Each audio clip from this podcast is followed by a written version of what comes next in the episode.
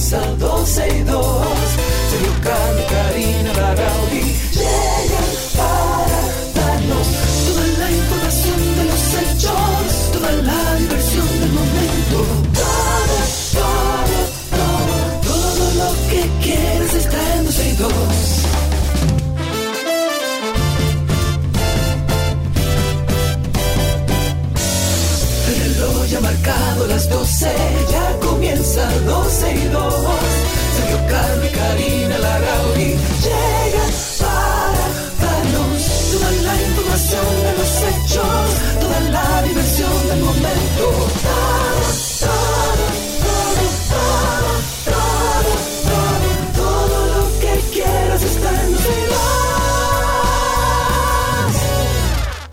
Estamos aquí en 12 y 2, ya empezó esto y hasta las 2.30 de la tarde estamos con ustedes acompañándoles en cualquier trayecto que hagan en su vehículo a través de la 91.3, 91.1 y aquellos que nos sintonizan a través de nuestra página 12y2.com o a través de Twitter Spaces que ya estamos en vivo. Saludos ahí para nuestro amigo José Antonio, Annie, Josué, Clary, ahí veo a Patricia, también a todos.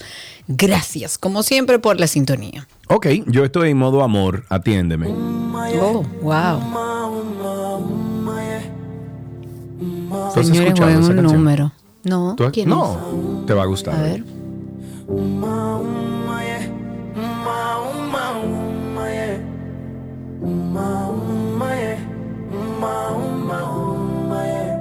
Yo dije que no volvería a caer. Pero te miro y siento que caí. Me extraña. Una canción que dice Me Kael. Kael. Kael, sí. Ah, ok. Recuerda que yo no soy un niño. Bien, hola, buenas tardes. ¿Qué tiene que ver lo de niño? Que no. Bueno, que yo sé la diferencia entre hablar bien y hablar No, mal. te lo Sin digo embargo, porque tú eres muy crítico de cómo se maneja el lenguaje públicamente. correcto. Y yo entiendo que los niños deben ser eh, expuestos a un lenguaje correctamente pronunciado, etcétera. No a la una. Sí, sí. Ok. Hola. ok, dicho eso, Sergio Carlos está en amor, señores. Aprovechenlo. Bienvenidos a todos. Ahí veo a nuestra querida Monse, mi amor. Mándame un poco de esas granolitas que hiciste, por Dios. Estaremos con ustedes hasta las 2.30. Iniciando, nos ponemos al día, eh, empezando con el tema de Haití. Eh, ahora se ha armado algo, que de hecho aquí algo habíamos hablado, ¿Y no sé si lo recuerdas, sobre todo tú. A ver. Corredores comerciales. ¿Cómo así? Habíamos hablado de rutas o corredores humanitarios entre República Dominicana y Haití. Ahora se habla de corredores comerciales y desde este miércoles 11 de octubre, que ayer se armó un lío, porque después que cerramos el programa, que habíamos avisado, se abre la frontera con ciertas, Ah, digamos que directrices. Sí, sí, sí. De repente empezó a salir una información de que no, espérense, la frontera no está abierta. Fue una mala interpretación de la información, cuando entiendo que también pudo eh, tener ahí alguna influencia el tema de lo que está pasando en Kenia, de la situación de que ahora no quieren que manden las fuerzas eh, de seguridad aquí para estabilizar Haití y demás. Pero después de todo ese lío de ayer, de que finalmente entendemos la, la frontera no está abierta, sino que se han tomado ciertas medidas para el comercio binacional. Y desde este miércoles se van a empezar a flexibilizar un poco las medidas que mantuvieron cerrada, bueno, casi un mes, la frontera dominico-haitiana. Esto como respuesta a Haití por la construcción que siguen. Ahí estuve viendo algunas imágenes eh, que están desviando el canal. A mí me da una tristeza ver eso. Y digo tristeza porque no se está haciendo con ningún criterio. Y eso lo que puede es cercenar ese río y quedarnos sin agua Haití y República Dominicana. Pero bueno, el Consejo Nacional de Seguridad y el mismo presidente dijeron que las disposiciones van a, a entrar en vigor desde hoy a las 8 de la mañana con el tema de los corredores comerciales provisionales, así le van a llamar, corredores comerciales. Y estos van a permitir a través de un proceso bastante riguroso de seguridad el traslado por Dajabón, Elías Piña e Independencia de diversos productos que por supuesto van a incluir alimentos y medicinas que se requieren.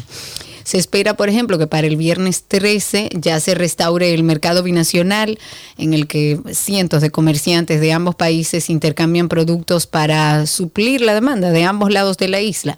Sin embargo, el presidente Abinader dijo que no va a ser el mismo mercado que antes, que todos tendrán que ser registrados con una ficha biométrica en orden. El mandatario aclaró también que habrá un cerco que va a impedir el paso del mercado hacia el pueblo. O sea, lo que se va a delimitar es un espacio de comercio, que le llaman corredores comerciales, hasta tanto empecemos a ver cómo va a ser estas nuevas disposiciones y esta nueva realidad de ese mercado binacional y de nuestra frontera con Haití. Ok, abundemos un poco sobre lo que tú decías ayer entonces, que nacionales haitianos desviaron el cauce del río Masacre con una retroexcavadora para agilizar, sí, para agilizar la edificación que desviará el agua, el afluente, o sea, desde el afluente hacia su territorio. Esta información fue confirmada por el director general del CESFRONT, Freddy Soto Forman, quien dijo que es cierto, el desvío del río Masacre para que, bueno, para que no le llegue agua al canal que realizan en Juanamende. Esto hasta tanto realicen los trabajos de construcción.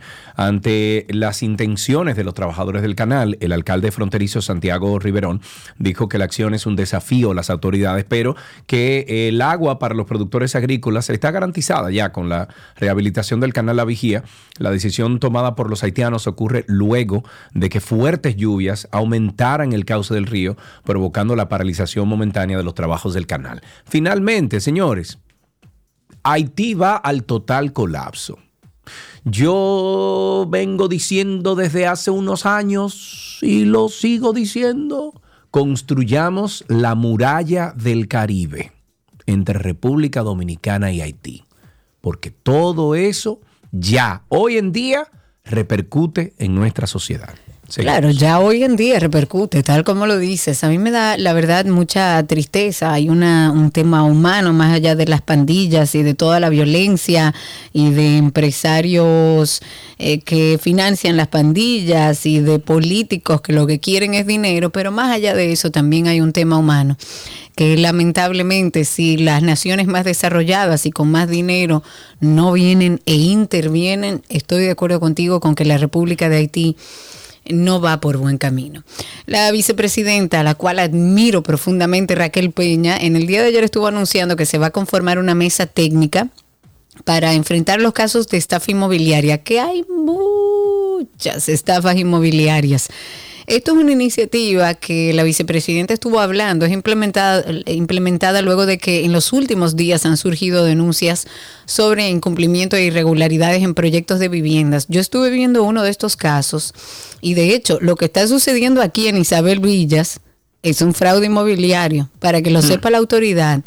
solamente para lo, de, lo, de, lo de, ¿cómo se llama? El Ministerio de Vivienda que tenía la guagua allá y la cosa. No, no, al final parece, parece que dentro de nuestro proyecto vive alguien que trabaja allá y hubo una confusión. Pero hay un tema de un fraude inmobiliario, querida vicepresidenta, que creo que es la única que nos falta hablar con este tema de Isabel Villas. Aquí hay un fraude inmobiliario en curso que incluye humedales y zonas protegidas. Esto es un tema real en República Dominicana. Yo vi un caso además de que mostró, creo que fue la gente de Somos Pueblo, donde, señor, usted le ah, da la gente, dinero a una gente y, y con el descaro que ese desarrollador, si es que es desarrollador, les decía que no, que no, que, no, le iba a devolver su dinero y que ahora el apartamento pasó con el reportaje de Nuria, cuando ella eh, eh, expuso algunos videos de clientes que el tipo le decía, pero ¿qué es lo que tú? Ve, pon lo que tú quieras, pon la carga que tú quieras, eso no va para ningún sitio. No te Como si los delincuentes tuvieran, parece que personajes que los apoyan. Por lo menos en el caso, reitero, de Isabel Villas, tiene que haber personas de mucho poder que están detrás de esta estafa inmobiliaria que quieren hacer aquí en el residencial Isabel Villas. Y producto de todo esto, estas declaraciones que ofrece la vicepresidenta, pues ellos han decidido, por, por instrucción también del presidente, eh, que no se permita la ocurrencia de estos actos delictivos, pero también tienen que hacerle caso a la sociedad cuando va con una denuncia. Pero en esta reunión que se hace cada lunes para abordar los temas del Plan de Seguridad Ciudadana, entre otras cosas, también se dijo que los índices de homicidios registrados en el tercer trimestre del año 2023 han disminuido en comparación con el año pasado dentro de ese mismo periodo. Y según el reporte, se redujeron a 82 los homicidios. Esto representa en cifras porcentuales una baja de un 19.11% en julio, agosto y septiembre de este año. Desde las 6 de la mañana del pasado sábado, el pueblo de Israel está sumido en el profundo dolor de las masacres que, han, que ya han costado la vida de más de 1.600 personas y, contando, y también el secuestro de cientos de ellas a manos de una agrupación llamada Hamas, un grupo terrorista palestino que atacó las ciudades del sur del país por tierra, mar y aire.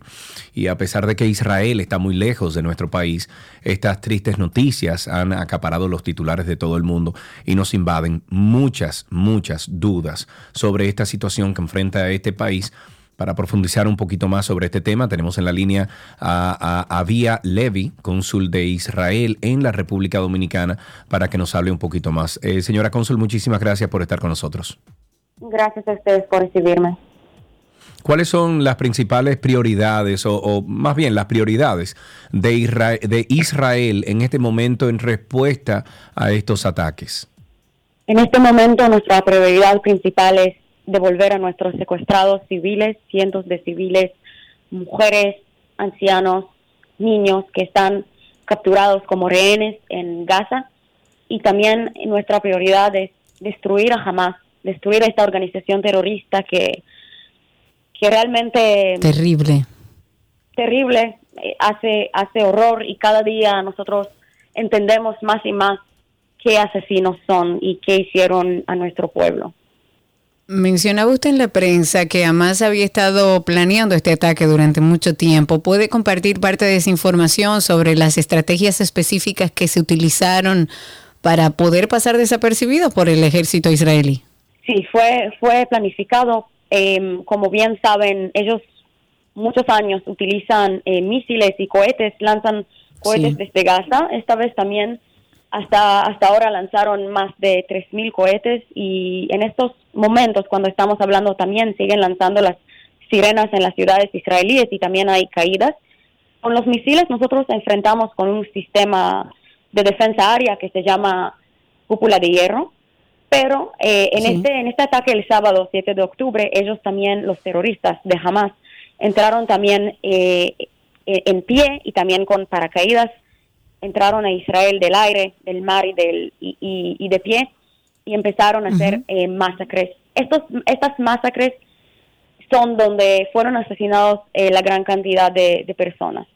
Tenemos entendido, eh, perdón, Cari, señora Cónsul, tenemos entendido que eh, ustedes son en el área y a lo mejor en el mundo de los países más avanzados para la seguridad estatal, territorial, con todos los avances tecnológicos que ustedes tienen. Luego de este ataque, eh, ¿cómo ustedes han eh, fortalecido ese sistema que ustedes tienen y dónde, dónde estuvo el fallo? Porque mucha gente se ha preguntado internacionalmente que, y se ha sorprendido de que Israel no haya estado como enterado de lo que estaba haciendo este grupo. Mira, son preguntas que, que son muy buenas y son preguntas que obviamente que todos nosotros hacemos, pero nuestro enfoque principal ahora es destruir a Hamas. Es, ya estamos muy organizados, preparados. Nuestro ejército, después de este día horrible, el sábado, el 7 de octubre, que fue el día más horrible en, en, la historia de, de, Israel, después de este día ya estamos ahora fuertes y estamos ya recuperamos el control en, en Israel y en las fronteras y estamos preparados y enfocados en, destruir a Hamas y en devolver a nuestros rehenes. Obviamente que en la sociedad israelí también hay tristeza enorme porque hemos perdido 900 asesinados israelíes al menos. Eh, y para que ustedes entiendan, hay asesinados que fueron quemados vivos y, yo vi las fotos en mis propios ojos. Siempre, siempre me pregunto qué compartir y qué no porque doy mucho contenido en mis redes sociales, pero hay cosas que no compartí, pero vi, eh, vi, vi, vi las cadáveres de, las personas quemadas, de jóvenes civiles que no han hecho nada, incluso hablaron de, cómo ellos quitaron las cabezas, no solamente de adultos, sino también de niños. Dios mío, una cosa realmente terrible, terrible, inhumano. Eh, es eh, escuchar las noticias, ver la noticia y saber de las informaciones que deben tener ustedes y que no necesariamente maneja la prensa con detalles. Eh, es de horror. ¿Cuál es la posición de Israel, pero en relación con la comunidad internacional y el apoyo que se está dando a esta crisis? Estamos muy agradecidos a todos los países que nos apoyan, que es la mayoría de la comunidad internacional obviamente Estados Unidos, desde, desde un primer momento el presidente Biden dijo que está apoyando a Israel frente a estos ataques terroristas. Acuérdense que también hay muchos civiles que son ciudadanos de otros países o que tienen doble nacionalidad, que también fueron secuestrados o fueron asesinados. Y estamos hablando de verdad de, de, una cantidad grande de, de, otros países que sus ciudadanos fueron, fueron asesinados o capturados como rehenes. Entonces, tenemos el apoyo de la comunidad internacional y ustedes pueden ver eh, también, y les invito a ver en mis redes sociales, Hebreo con Avia, eso es mi Instagram, y Avia Levi en Twitter, pueden ver ahí las manifestaciones eh, de apoyo que hacen a Israel. En la Casa Blanca fue iluminada en, colores de, azul y blanco, el color de, Israel. También el Tour de Eiffel, la Torre de Eiffel y, otro, otros sitios eh, centrales en el mundo. Una, una preguntita que se me ocurre hacerla porque hay mucha gente que está desinformada del por qué este conflicto y yo sé que esto viene desde hace muchos años, pero ¿cómo podríamos nosotros resumir el por qué eh, todo este conflicto? ¿Por qué? Mira, eh, es muy difícil resumirlo porque, como bien dijiste, son, son eh, décadas de, de conflicto. Yo lo que puedo para, para hacer a las personas entender y otra vez les recomiendo leer más y, informar más, pero puedo decir que hay dos narrativas de dos pueblos distintos, la narrativa de, los israelíes que son nosotros, que decimos nosotros no tenemos otro país. El único país que tienen los judíos, el pueblo judío, es Israel, no tenemos otra casa. Eh, y los palestinos dicen que, que este país es de ellos. De hecho, ellos quieren controlar todo Israel. Para que ustedes entiendan, somos 9, eh, millones de habitantes en Israel y dentro de esta población, 21% de la población no es judío. Y este 21%, muchos de ellos son musulmanes, árabes que reciben todos los derechos que reciben los israelíes y más. Van a las facultades, tenemos jueces que son árabes, reciben todos los derechos humanos. Entonces, ahora ver esto y ver que hay personas incluso dentro de la sociedad que lo apoya, apoya jamás y esta organización terrorista de verdad es muy triste y, creo que todo el mundo tiene que seguir apoyando a Israel y condenar los actos terroristas. Muy bien, muchísimas gracias por su tiempo, eh, señora cónsul. Em, cualquier información que usted quiera multiplicar, aquí está este medio para esto y la mejor de la suerte para, para su país. Muchísimas gracias. Gracias. Gracias. Eh, estuvimos conversando, perdón, estuvimos conversando con la cónsul de Israel en República Dominicana, Avia Levi. Eh, como dice ella, vamos, vamos a educarnos, vamos a leer. Eh, a informarnos, a informarnos sin juicios, pero la verdad es que por cualquier razón que sea lo que está sucediendo es terrible e inhumano. Cambiando de tema, la coalición RD 100% renovable ha pedido al gobierno que lance sin más demoras y sin más vacilaciones un plan masivo de colocación de paneles solares en techos como lo están haciendo numerosos países del mundo. Eso lo veo lejos porque no solamente han desincentivado la compra de los paneles eh, solares, por lo menos a nivel residencial, sino que ahora te van a trabajar con la potencia. E, es un tema que tenemos que trabajar para que realmente este propósito de que seamos un país más verde y generemos más energía limpia pueda lograrse. Pero esta entidad que se llama así, la coalición RD 100% renovable, dijo que con esta demora el gobierno está perdiendo mucha oportunidad o muchas oportunidades de incorporar a toda la ciudadanía que produzca electricidad limpia a bajo precio, pero además reducir el subsidio eléctrico, que son dos objetivos estratégicos de la actual eh, política pública del país, por lo menos en temas de energía. Y desde esta entidad, desde la coalición, dijeron que hace meses que se entregó al gabinete eléctrico un plan que elaboró junto con el Ministerio de Energía y Minas para empezar ese proceso de instalar masivamente paneles solares en los techos de los sectores populares con el financiamiento conjunto de las cooperativas y del gobierno. También ellos hablaron, más bien aclararon que están en un proceso de diálogo con la Superintendencia de Electricidad sobre el borrador de un nuevo reglamento que va a regular la generación distribuida de electricidad para eh, el tema de la colocación de paneles solares en techos. Ay, Karina, si tú supieras.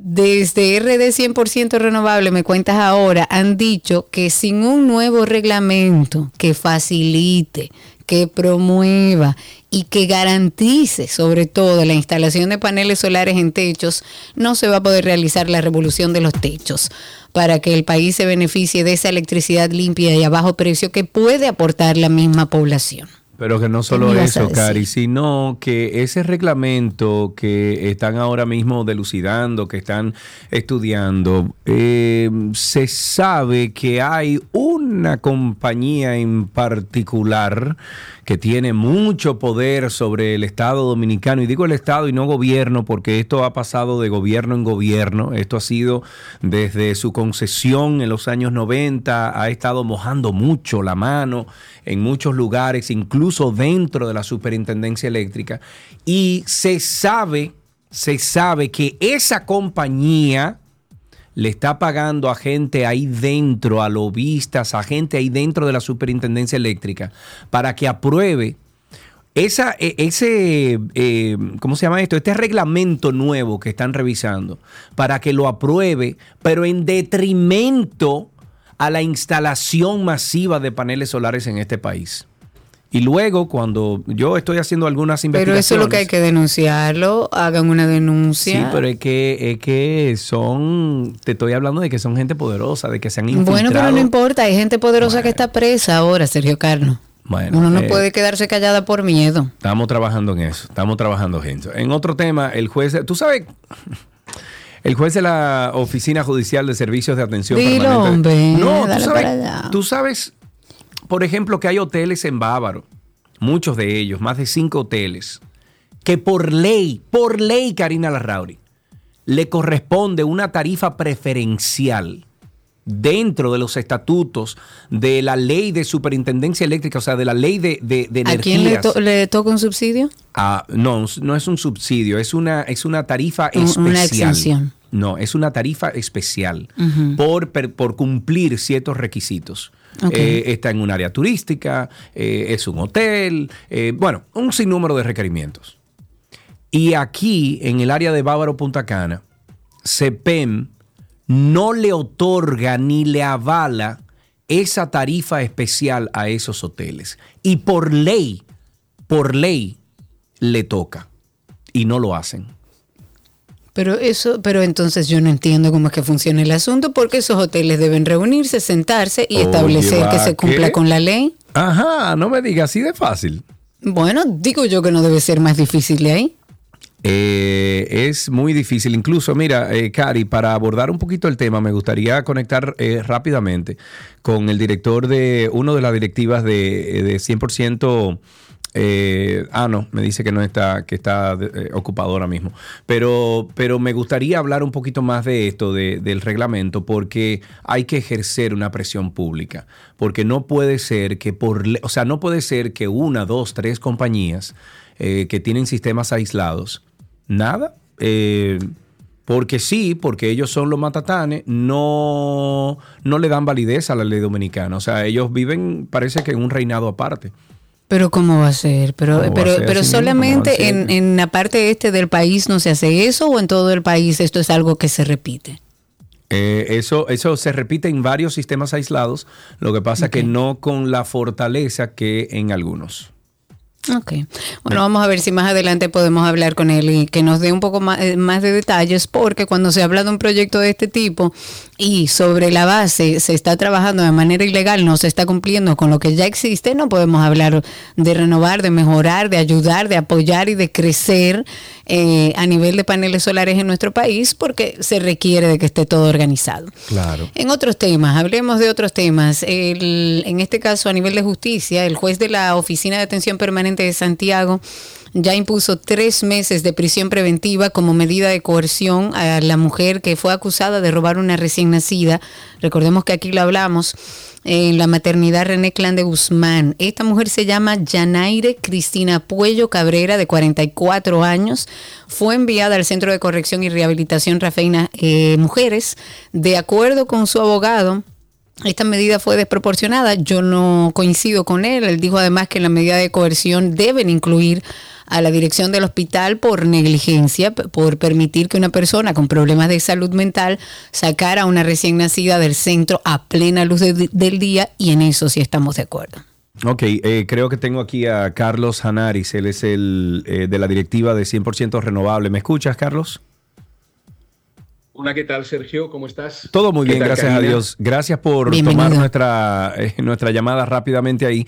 Lo que pasa es que Karina y yo eh, entramos en conversación sobre eh, la noticia que sale que 100% renovable pide al gobierno lanzar sin más demoras y, sin más vacilaciones un plan masivo de colocación de paneles solares en techos como lo están haciendo numerosos países del mundo. Y no, no, bueno, tú sabes, no sé si sabes que Karina y yo somos apasionados de las energías renovables. Karina tiene un sistema fotovoltaico en su casa, creemos en esta tecnología, sabemos que los números dan. Em, ¿por, qué el, ¿Por qué el momento es este para presionar al gobierno para algo como esto, Carlos?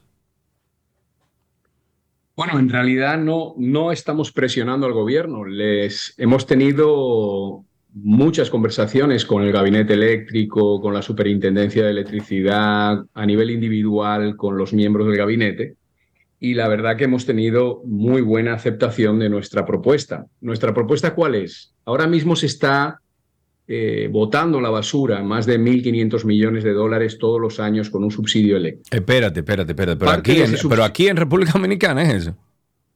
Sí, Sergio, sí.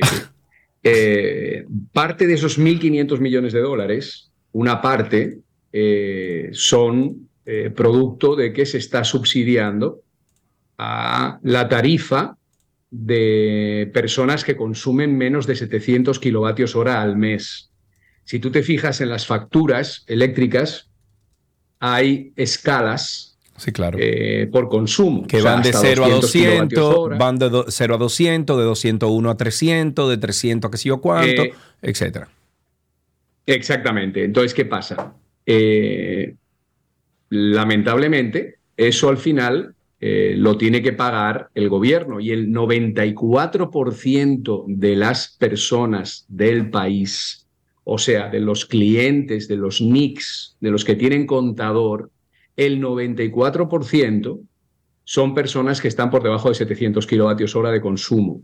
Okay. ¿Qué ocurre? ¿Cuál fue la idea que se nos ocurrió? Eh, si tú tienes un hijo eh, al cual le encanta eh, gastar dinero. Lo mejor que puedes hacer es enseñarle a ganar dinero, porque si no vas a tener que estar entregándole dinero siempre. Claro. Entonces, poniendo esa, ese ejemplo y trasladándolo a el 94% de los consumidores de República Dominicana, eh, montamos una coalición eh, legalmente inclusive, que se llama RD 100% renovable, con las cinco cooperativas más importantes del país, eh, las organizaciones sociales y medioambientales más importantes y las empresas de energía solar. ¿Para qué? Para que las cooperativas a sus asociados, que son eh, más de millón y medio de personas, de NICs, sí. de contadores, de les les financie los paneles solares para que se pongan paneles solares en sus casas. Ojo, ojo, te, voy a hacer, te voy a interrumpir ahí porque sé, sé a, ciencia cierta y, de primera mano, porque me lo ofrecieron a mí, que cuando yo viví en Estados Unidos, en Atlanta, en el estado de Georgia, están haciendo eso y la masificación de los paneles solares en el estado de Georgia, que antes no se podía por ser incluso un estado republicano, y saben ustedes que la política republicana no cree mucho en esto del cambio climático, etcétera, eh, ya eso está cambiando y en Georgia, ahora mismo, la misma compañía eléctrica te ofrece ese financiamiento del cual tú estás hablando, Carlos. Sí, entonces, ¿qué pasa? Las cooperativas, estuvimos reunidos con el gabinete eléctrico, donde las cooperativas ratificaron que tienen, estoy hablando de millones de dólares, millones de dólares para financiar a costo blando a sus asociados, a sus cooperativistas, y la idea cuál es?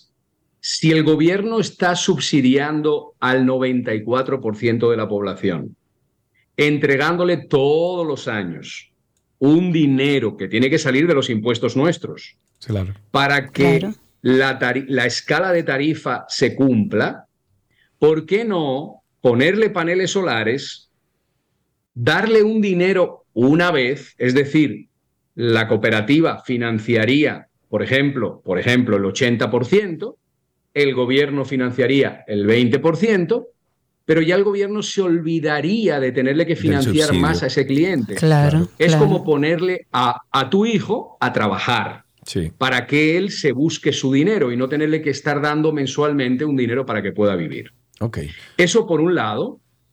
Por otro lado, estamos nosotros ahora reuniéndonos en muy buena lid con eh, la Superintendencia de Electricidad, con todos sus ejecutivos, a la cabeza Andrés Astasio, y estamos viendo eh, todos los puntos del nuevo reglamento de generación distribuida Eso en el mismo quería yo hablar contigo, Carlos, porque le estaba yo comentando aquí a Karina, y no sé si tú lo sabes, pero he recibido información de que hay manos oscuras dentro de, ese reglamento, o por lo menos la confección de ese reglamento, donde algunas empresas que tienen mucho poder eh, infiltrados en el Estado, y estoy hablando del Estado, no del gobierno, porque esto ha pasado de gobierno en gobierno, donde están... Eh, están ejerciendo su poder para que eso, eh, para que ese reglamento sea a favor de, esas compañías y no de, eh, de, una mejora en cuanto a la energía renovable en el país. ¿Me equivoco? ¿Sabes tú algo de eso, Carlos?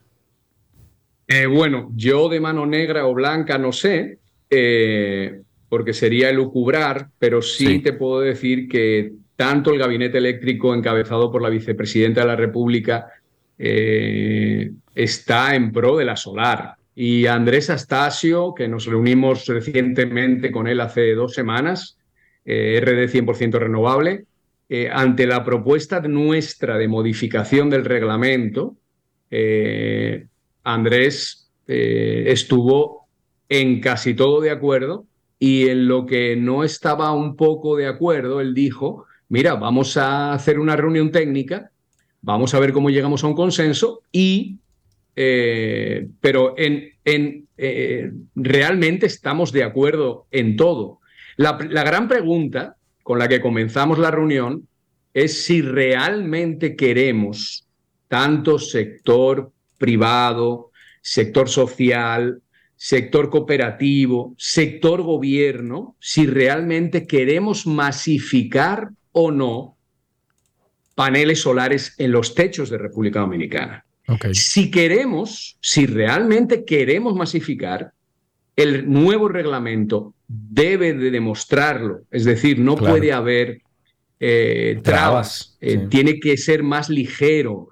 Eh, ya ahora mismo, ¿por qué? Me has hecho una pregunta de por qué es el momento. Sí. Mira, Sergio, nosotros, nosotros fuimos los pioneros en República Dominicana mi empresa. No quiero hacer publicidad de la misma, pero eh, eh, Rensa fue la primera empresa en República Dominicana. Y al principio, cuando tú ibas a un banco, el banco no sabía lo que era un panel solar. Sí. Cuando tú ibas a una institución pública, no había técnicos que supieran de energía solar. Cuando ibas a comprar paneles, que nosotros llegamos a tener fábrica de paneles solares, la primera fábrica en el Caribe, resulta que eh, los paneles valían 7 dólares el watt. Hoy vale 0,33. Claro. No, esto, esto lo recuerdo yo incluso, Carlos, porque en el 2009, 10 por ahí, yo compré unos paneles y cada panel solar a mí me salió por 1.400 dólares. Hoy en día un panel solar Era otro que ronda, sí, claro, que ronda un panel solar 200 dólares. Está menos. Ten en cuenta que eh, nosotros cuando teníamos la fábrica en el 2004, para que tú entiendas, eh, un megavatio te costaba 7 millones de dólares. El diablo. hoy un megavatio te cuesta 350 mil dólares. Claro. Es una diferencia Entonces, muy grande. ¿por qué digo que es el momento? Todos los bancos tienen paneles solares. Todos los bancos ya tienen un departamento especializado en financiar proyectos de paneles solares. Las cooperativas, la población en general, conoce lo que es la energía solar porque todo el mundo conoce a alguien que tiene paneles solares o en su casa o en su empresa. Las instituciones públicas están maduras, tienen ya técnicos que tienen muchos años formándose en energía solar y saben cómo funciona y saben lo que no funciona. Claro. Y tenemos también una cantidad de más de 400 empresas instaladoras de paneles solares que tienen más de 8.000 personas formadas en instalación de paneles solares. Y estamos viviendo un momento en el que, gracias a los incentivos y gracias al precio que está la solar ahora, es sumamente rentable para el Estado Claro. y para el gobierno instalar paneles solares. Por eso digo de aprovechar el momento. Este es el momento, porque si no luego nos vamos a llevar las, las manos a la cabeza. Es Claro, decir, claro, claro. imagínense que, imagínense, el petróleo es un, es un commodity, ¿verdad que sí? El silicio también. Es decir, el silicio hoy vale 0,33, mañana puede valer 8 y dentro de tres años puede valer 5. Sí. Igual que el petróleo. El Sí. petróleo baja a 50 y luego sube a 150. Claro. ¿Cuándo tienes que aprovechar a comprar petróleo? Cuando está barato. ¿Cuándo tienes que aprovechar a comprar paneles solares? Cuando está barato y hay incentivos. Sí. Y, Y así, y, y ese, y se- ese es el momento que estamos viviendo ahora mismo, Carlos. Efectivamente, por eso, como ahora es que se está reformando el reglamento y esperamos que antes de fin de año ya se podamos llegar a un consenso y que se promulgue, como este es el momento, debemos de hacer un reglamento que sea sostenible en el tiempo y que sea un reglamento que realmente promueva eh, la energía solar y no ralentice los proyectos. Hoy, Sergio, para hacer un proyecto de energía solar, tienes que estar graduado en Derecho, en Ingeniería, Sí. en Arquitectura, en Psicología y no sé qué carrera más se me, se- se- se me escapa, porque tienes que tener un departamento de burocracia legal Claro, claro. para poner un panel solar en tu casa. Bueno, Eso no puede ser. lo es decir, lo a gente que se ponga Sí. paneles en su casa, que sean menos de 25 kilos, tiene que ser algo expedito, tiene que ser con una ventanilla única, claro. porque eso no produce ni, ni va a producir ningún tipo de, de- de daño. Ahora sí, que las empresas que instalen deben de ser empresas que están en asociaciones, que son conformadas, que son serias, Que pagan impuestos. eh, eso es otra cosa y Claro. también nosotros desde el sector privado lo estamos logrando. ¿sí? Así es. Pero el, el gobierno tiene una oportunidad ahora de casarse con la gloria. O ahí, sea, ya ahí- hemos ahí visto está el lo asunto. con- Ahí está el asunto, que ¿no? es la voluntad hemos visto, política que Sergio, tiene que hemos reinar. visto, Sergio, lo que ha pasado con la guerra de Ucrania. Sí. Hemos visto lo que ha pasado con la guerra, con la guerra de Ucrania. Eh. Subió el gas y esto fue un hecatombe. Sí, No solo subió, llegó un momento que no había. claro. Ahora mismo hay otra guerra que se está avanzando. Eh, no sabemos lo que va a ocurrir, ni con el petróleo, ni con... Entonces, lo que sí tenemos claro es que el sol va a salir todos los días. Así mismo es. Así mismo y, es. y somos bendecidos y somos bendecidos por ese sol en República Dominicana. Ah, no, no, no. Tú lo que quieres decir es que nos da en la madre el sol y deberíamos de aprovecharlo. Carlos, muchísimas gracias por esta conversación impromptu, así, sin, sin ninguna planificación. Sin embargo, me pareció interesante llamarte eh, porque sé que perteneces a la directiva de 100% renovable y sé que lo que quieren ustedes es precisamente eso, que aprovechemos ese sol que nos da en la madre aquí en todo el territorio dominicano y podamos entonces eh, suavizar, eh, como dices tú, esos subsidios eh, utilizando la luz del sol. Carlos, un abrazo, muchísimas gracias. Muchas gracias. Siempre cuenten conmigo para lo que necesiten. De verdad. Un abrazo, Gracias. Karina. Gracias, un Un abrazo. abrazo grande. Bueno, ahí eh, rápidamente estuvimos conversando con Carlos Hanaris, él pertenece a 100% renovable. Me pareció una buena idea que habláramos un poquito más con él. De esta forma damos inicio. Más adelante vamos a abordar sobre el día que se conmemora o se celebra hoy sobre la salud mental. Tenemos eh, parte de un trabajo que hicimos para Karina y Sergio After Dark, pero que vamos a compartir con ustedes en nuestro segmento de familia donde hablaremos sobre la depresión. Tenemos mucha información para ustedes, quédense con nosotros, ya regresamos con el resto del contenido. Todo, lo que quieres está en 12 y 2.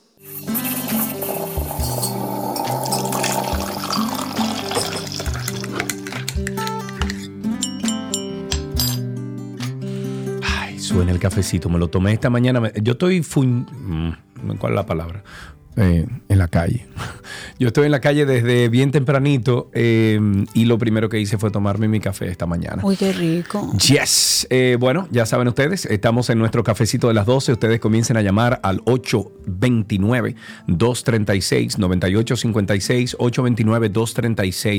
829-236-9856 es el teléfono aquí en 12 y 2. Cuéntenos cómo se bebe en ese cafecito, algún truquito, cómo fue ese café de esta mañana viendo las noticias 829-236-9856 y si están por ahí por Twitter pueden a través de Twitter conectarse con nosotros en Spaces buscándonos como 12 y 2, por ahí nos pueden escuchar y los que están ahí también pueden solicitar levantar su manito. 829-236 9856. Mientras tanto, disfrutar de una taza de café, señores, es uno de los pequeños placeres que podemos regalarnos en casa, eh, pero adquirir diferentes presentaciones implica conocer la mejor manera de almacenarlo. Hace algunos días un oyente nos llamó y nos dijo de la importancia de cómo guardar el café para que no pierda ese exquisito sabor eh, con el tiempo. Y en el día de hoy, en lo que entran nuestras llamadas al 829-236-9856, vamos a aprovechar este cafecito para contarles cómo conservar el café adecuadamente para que mantenga su aroma, su sabor, para que esté siempre fresco. Y aunque pueda parecer sencillo, la conservación del café es crucial para aquellos que como yo son, que ya eso es un parte de un proceso. Es similar como al de una buena cerveza o a un buen vino. Si usted abre una cerveza, por ejemplo, lo guarda en la nevera y la deja ahí durante una semana, sabe que cuando regrese el sabor no es el mismo. El café enfrenta, digamos, con problemas similares. Usted se preguntará, pero ¿cuál es el principal enemigo del café? Primero la humedad. El café que se expone mucho a la humedad durante largos periodos no solo afecta el sabor, sino que también puede provocar formación de moho, de hongos. Claro. Y los mejores métodos para conservar el café son guardarlo en la bolsa, pero sellada, cerrarlo con una bolsa con cierre hermético o una pinza, utilizar envases herméticos o puede almacenarlos como hago yo en frascos de vidrio. Esto es una alternativa muy buena porque es efectivo para mantener su frescura. Y conozco de algunos, incluso un oyente que nos llamó, que él dice que lo guarda en un envase térmico pero adentro de la nevera. Ok, tenemos entonces ya llamadas al 829-236-9856. Tenemos dos llamaditas, dos únicas llamadas. Vamos a empezar con Jermis, que está en la línea. Buenas tardes, Jermis, adelante. Buenas tardes. Hola, gracias. Hola, ¿cómo Hola. estás, Jermis? ¿Te tomaste tu cafecito hoy? Muy bien. Claro que sí. Eso es bueno. Amargo y fuerte. Ok. Como debe ser. Cuéntanos. Sí. Friquísimo. De camino al gimnasio me lo fui tomando, pero es la mejor experiencia de la mañana. Ah, mira, qué bien. ¿Y cómo lo preparas ese café? Sí. Eh, al- el agua hasta la esfera, igual que el colador hasta más o menos esa, como que le falta un cuartito para completar. No lo aprieto ni nada y cierro la greca. Así lo preparo y le dejo la tapa abierta hasta que empiece a subir. Ok, Muy bien. bueno, bien, muchísimas gracias. Claro, esa, esa, tiene, esa lo tiene cuadrado. todo. Eh, Claro. Gracias por, por tu llamada, Jermis. Eh, finalizamos con Julie Beth, que está en la línea. Hola, Julie Beth. Hola, hola Sergio, ¿cómo está? Hola Karina, buenas Muy tardes. bien, Hola, gracias bienvenida. por tu llamada, amiga. Cuéntenos. Nada, pues para comentarle que a mí el café me gusta con un chorrito de leche. Ok, a mí también. Yo con me lo tomo como de tú. leche Sí. y una y un poquito ahí de, de azúcar crema, un chin ahí. No me gusta amargo, definitivamente. Ok, ok, bien, no hay problema. Julie Beth, a, a ella se lo toma como yo me lo tomo. A mí, me- a mí me gusta sin azúcar. Lo que pasa es que como la leche lo le calma la furia, eh, al café. No le quita un poco el amargo. Mira, te voy a decir algo, es una buena técnica para aquellos que están tratando de quitarle el azúcar al café. Empiece poniéndole leche, cualquier leche, la que usted consuma, puede ser con lactosa, sin lactosa, cualquier leche vegetal, y así le va quitando el amargo y de a poquito, como me pasó a mí, ya me acostumbré a beberlo así, negrecito. Claro, como debe ser. Eh, pues muchísimas gracias a las personas que llamaron aquí. Eh, saben ustedes que tenemos este espacio donde nos sentamos un poquito y nos tomamos el café. O sea que si usted tiene un cafecito ahí, dese su café ahora mismo. Eso es lo que tiene que hacer. Hasta aquí nuestro cafecito a las 12 en 12 y 2.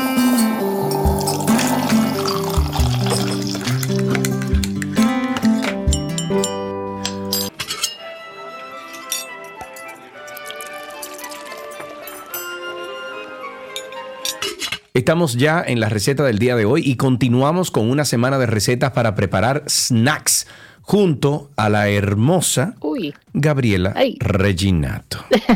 Hola, hola Gaby, hola Hello, Gaby, hola hello, Gaby. hello. ¿Cómo estás? Ay, bien, bien, bien. Pues Eso es bueno. Yo, mira, déjame decirte una cosa. Te confieso que tengo un hambre que me va a dar escucharte hablar de comida que no te puedo ni explicar. Pero dale para allá. bueno, como estamos hablando de snacks, es bueno que tengas estas recetas porque así cuando te den hambre como ahora, tienes estas cositas preparadas en nevera y tan simple como comerlo con, en este caso que vamos a hacer en el día de hoy, un tepenade, lo puedes comer con unas galletitas así de, de molinos del sol, puedes comerlo también eh, con un casabe, con eh, un pan tostado, con chips, que va delicioso.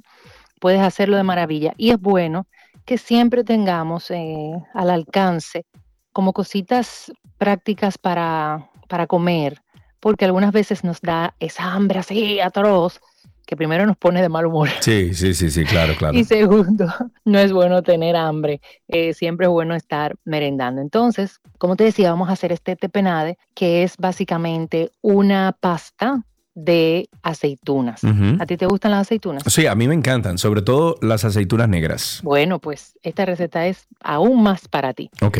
Vamos a necesitar una taza de aceitunas verdes, que obviamente no tengan hueso, ni en este caso relleno tampoco, porque le va a cambiar el sabor. También necesitamos media taza de aceitunas negras, calamata, las nichuas también, que son, no llegan a ser negras completamente, son como de un verde bien oscuro y son muy ricas. Ok. Aparte de eso, necesitamos un cuarto de taza de perejil liso en hojas. ¿ya? Si quieres utilizar un poquito de las, de las ramas, es decir, de los palitos, perfecto también. Una cucharada de alcaparras que vas a tener drenada, un cuarto de taza de aceite de oliva, dos dientes de ajo, si los deseas que sea menos fuerte, pues uno, pero le va muy bien el ajo, y una cucharada de zumo de limón más la ralladura de ese limón, ya sea verde o amarillo. Ok. Yo para esta receta prefiero el amarillo, pero es a su gusto y a su alcance. Bien. Entonces la preparación es bastante fácil. Lo que vamos a hacer es que vamos a colocar todo esto en el procesador, ¿ya? Y lo vamos a comenzar a procesar en movimiento de pulso, es decir, bzz, bzz, bzz, como 10 veces. Sí, sí, como un shock. Exacto, pa, pa, para ir moliendo, tum, tum, tum. Si lo quieres más pasta, más untable, pues puedes procesarlo por más tiempo, unas 5 o 10 veces más. Más o menos, lo que yo te recomiendo es que pulses por 10 veces, pero si, los, si lo quieres más suavecito, pues puedes duplicar el pulsado, por decirlo así. Ya luego lo vas a guardar en un recipiente preferiblemente de vidrio y vas a cubrir con un poco de aceite de oliva. Esto lo vas a guardar en nevera y esto lo vas a comer, como te dije al principio, con cualquier cosita que, que tengas. Es bastante agradable porque no solo te va a servir como un snack, sino también que cuando hagas carnes o una pechuga de pollo o quieras, si puedes hacer hasta una ensalada de pasta y agregarle este tepenade, va a darle un cambio del cielo a la tierra. Y dicho esto, te digo, ¡buah! Voilà, muy bien. Bueno, pues a ver si yo me puedo preparar algo aquí para yo comer, porque de verdad tengo el estómago, bueno, pegado a la columna. Mientras tanto, cuéntame un poquito de los potes mágicos. Tenemos unas cuantas semanas que no hablamos de eso. Así es. Bueno, los potes mágicos, señores, ahí se acerca Navidad. Ya, ya estamos prácticamente a mitad de octubre. Ya hay que pensar en Navidad. Si usted va a hacer algunas canastas, regalos o lo que sea, recuerde que los potes mágicos están disponibles. El pesto de tomate seco, la mostaza trufada, la mostaza miel trufada, el mix de hierba, la mantequilla trufada y también la mermelada de tocineta. Excelente. Crossing Fingers, que el año que viene tengo tres guardados bajo la manga, a ver si, si los puedo eh, sacar. Eh, pueden visitar la página a través de Instagram como Voila RD y por ahí también pueden hacer sus pedidos. Si se encuentran en un área en el cual no estamos, escribirnos, preguntarnos, pedir recetas o si quiere un pedido en especial, por igual. Ya saben, Voila RD. Ok, muy bien. Bueno, pues como siempre, Gaby, muchísimas gracias por esta receta. Y a ustedes ya saben, pueden buscarlo en arroba 262, en 262.com y en gabriela.reginato eh, en redes sociales. Gaby, que te vaya súper bien. Gracias. Un beso enorme. Un beso para ti. Cuídate. E igualmente. Hasta aquí la receta. eh, ya regresamos con más.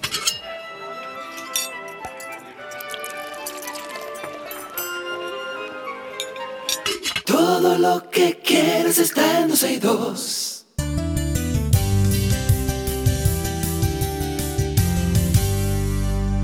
Una conversación interesante aquí en 12 y 2 porque recibimos en cabina a Alexander Bodem, perdón, Alexandra Bodem, eh, gerente de mercadeo de Pop, Pop- Popeyes, Popeyes, Popeyes. Popeyes. Y, sí, y Marco Sánchez, gerente general de Calella y junto con ellos vamos a conocer un poquito más, eh, más de los detalles de la apertura de Popeyes en Santo Domingo. Alexandra y Marcos, bienvenidos, ¿cómo están? Todo bien, Sergio, ¿y tú?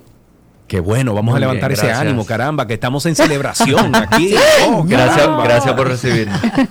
Claro Un que placer sí. enorme. Gracias por estar aquí. Arranquemos por el principio. ¿Qué es Popeyes? Bueno, te cuento un poquito, es una marca internacional que nace en Luisiana, eh, por allá por 1972, y que desde aquel entonces ha mantenido ese, esos sabores tradicionales, ese sazoncito de Luisiana, ese cajún que, se conoce por esa zona de Estados Unidos y que representa todo lo que es Popeyes ah, en su menú casi completo hoy en día. Ok. Y, y, eh, bueno, dijeron que nace la marca en, en dónde? En Luisiana, ¿verdad? En Luisiana, sí.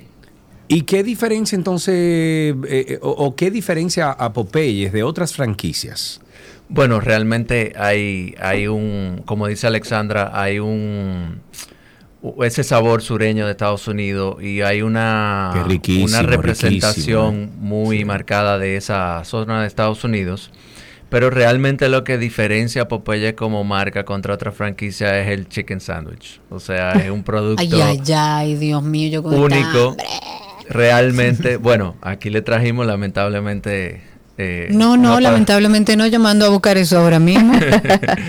y, y realmente es un producto eh, único, pero no es el, no es el, no es solo eso lo que tenemos, pues también los pollos con hueso, pollo, los chicken tenders, los nuggets, o sea, eh, la papita con el seasoning, el saborcito cayún, o sea, realmente te puedo decir que eh, a nivel de producto hay mucha diferenciación. ¿Y cuándo abren y dónde estará ubicado? Bueno, la buena noticia es que abrimos este sábado ya. Este sábado 14 Wow, finalmente bien. la Bien. espera ha terminado y abrimos en la Winston Churchill, la esquina José Brea. Ok, Ok. ok. Desde las me 11 de la imagino que Me imagino que ustedes, eh, Alexandra y Marcos, van a tener mucha sorpresa por esta Bueno, apertura y esta mira, te tengo, te tengo, uh, bueno, algo súper interesante. Las tres primeras personas que lleguen a Popeyes el sábado, esos tres primeros clientes se llevan chicken sandwich por un año. O sea que, empezando por ahí. Espérate, que yo voy a espérate. amanecer ahí. Espérate, Espérate, espérate, pero, espérate. pero ¿cuál es? Pero eh, habla Un momento, bien por eso. Un momento, ok. Vamos a suponer, ustedes van a abrir Espérate. este sábado a las 11. El sábado a las 11 de la mañana. Yo estoy Ajá. desde el día antes a las 10 de la noche estoy yo ahí. Bueno, tenemos sorpresa el viernes también. Mira, hay que seguir la cuenta de Popeyes, Popeyes DR, porque de todos estos días estamos en una, en una fiesta, o sea, estamos con la tradición de Luisiana celebrando y obviamente el sábado va a ser la fiesta principal, pero desde ya estamos eh, constantemente haciendo concursos y participaciones donde ustedes y todos nuestros seguidores pueden ganarse ese año de chicken sandwich gratis. Wow. O sea, esto es un. Esto es bueno, porque yo iba a decir un dinero, pero no, esto es una ventaja grandísima. Eh, ¿Dónde podemos conseguir toda la información? ¿En, en Popeyes DR? Sí, Popeyes DR en Instagram y ahí ya está todo el detalle, todos los posts van. Cada día obviamente tenemos una sorpresa nueva hasta el sábado que vamos a tener esa fiesta en la Winston Churchill, dentro y fuera de la tienda, o sea que ya tú sabes el nivel de celebración para que todos puedan, tanto los que estén esperando para entrar, los que estén disfrutando del producto, pues realmente puedan vivir esa experiencia al estilo de, de Luisiana y lo que realmente representa Popeye como marca. Señora, hasta hambre tengo yo. Ok, eh, Alexandra y Marcos, muchísimas gracias por la visita. A ustedes, amigos, entren desde ya para ustedes conocer los detalles de este regalazo que podría ser suyo. Yo arroba Popeyes DR, arroba Popeyes DR. Alexandra y Marcos, gracias. Gracias Gracias, a a ustedes.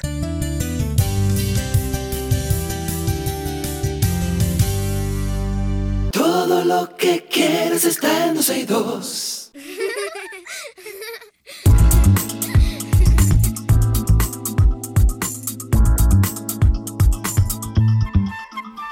Estamos en familia en, bueno, antes era familia en crisis y todos aquí me dijeron, no, familia en crisis, no. Pero las crisis no son malas. Eso fue La nuestra adorada la- Magister que dijo, ay no, Ey, crisis no, pero las crisis Escuchen, no son malas. La crisis, o sea, la crisis, la crisis es el evento a lo mejor más traumático que pueda generar cambios necesarios en cualquier situación. Con eso lo Yo digo estoy de todo. acuerdo, yo estoy de acuerdo. El ser humano aprende a través de sus Claro. crisis, de sus no se problemas. aprende de los éxitos, se aprende de los fundazos que tú te das, ¿eh? Es, bueno, por lo menos de esa manera se aprende más. Claro, claro. Eh, Duele. dice, dice Alan que la crisis es la mejor oportunidad que tú puedas eh, eh, tener para tú No, él tomar no se esas explayó decisiones. tanto. Él simplemente Ok. dijo, crisis es igual oportunidad. No abundes. Chiqui, mira, a ella no. Conmigo. Con ella no. Ok.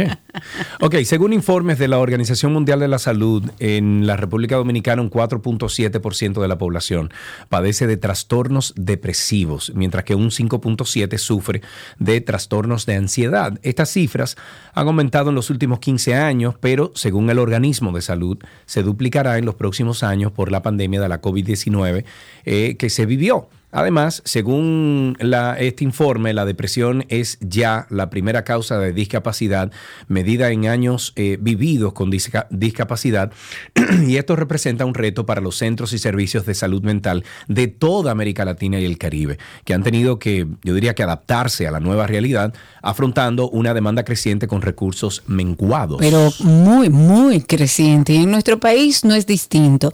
Nosotros en esta ocasión del Día de la Salud Mental que se conmemora cada 10 de octubre para aumentar el conocimiento, la conciencia de los problemas de salud mental en todo el mundo y también movilizar los esfuerzos en apoyo a este tema de la salud mental, elegimos uno de los temas que hemos abordado en nuestro podcast de Karina y Sergio After Dark, donde hablamos, siempre le decimos sobre bienestar, sobre salud mental, para que ustedes puedan tener el poder de ponerle nombre, por lo menos, a lo que les sucede para empoderarse y buscar ayuda.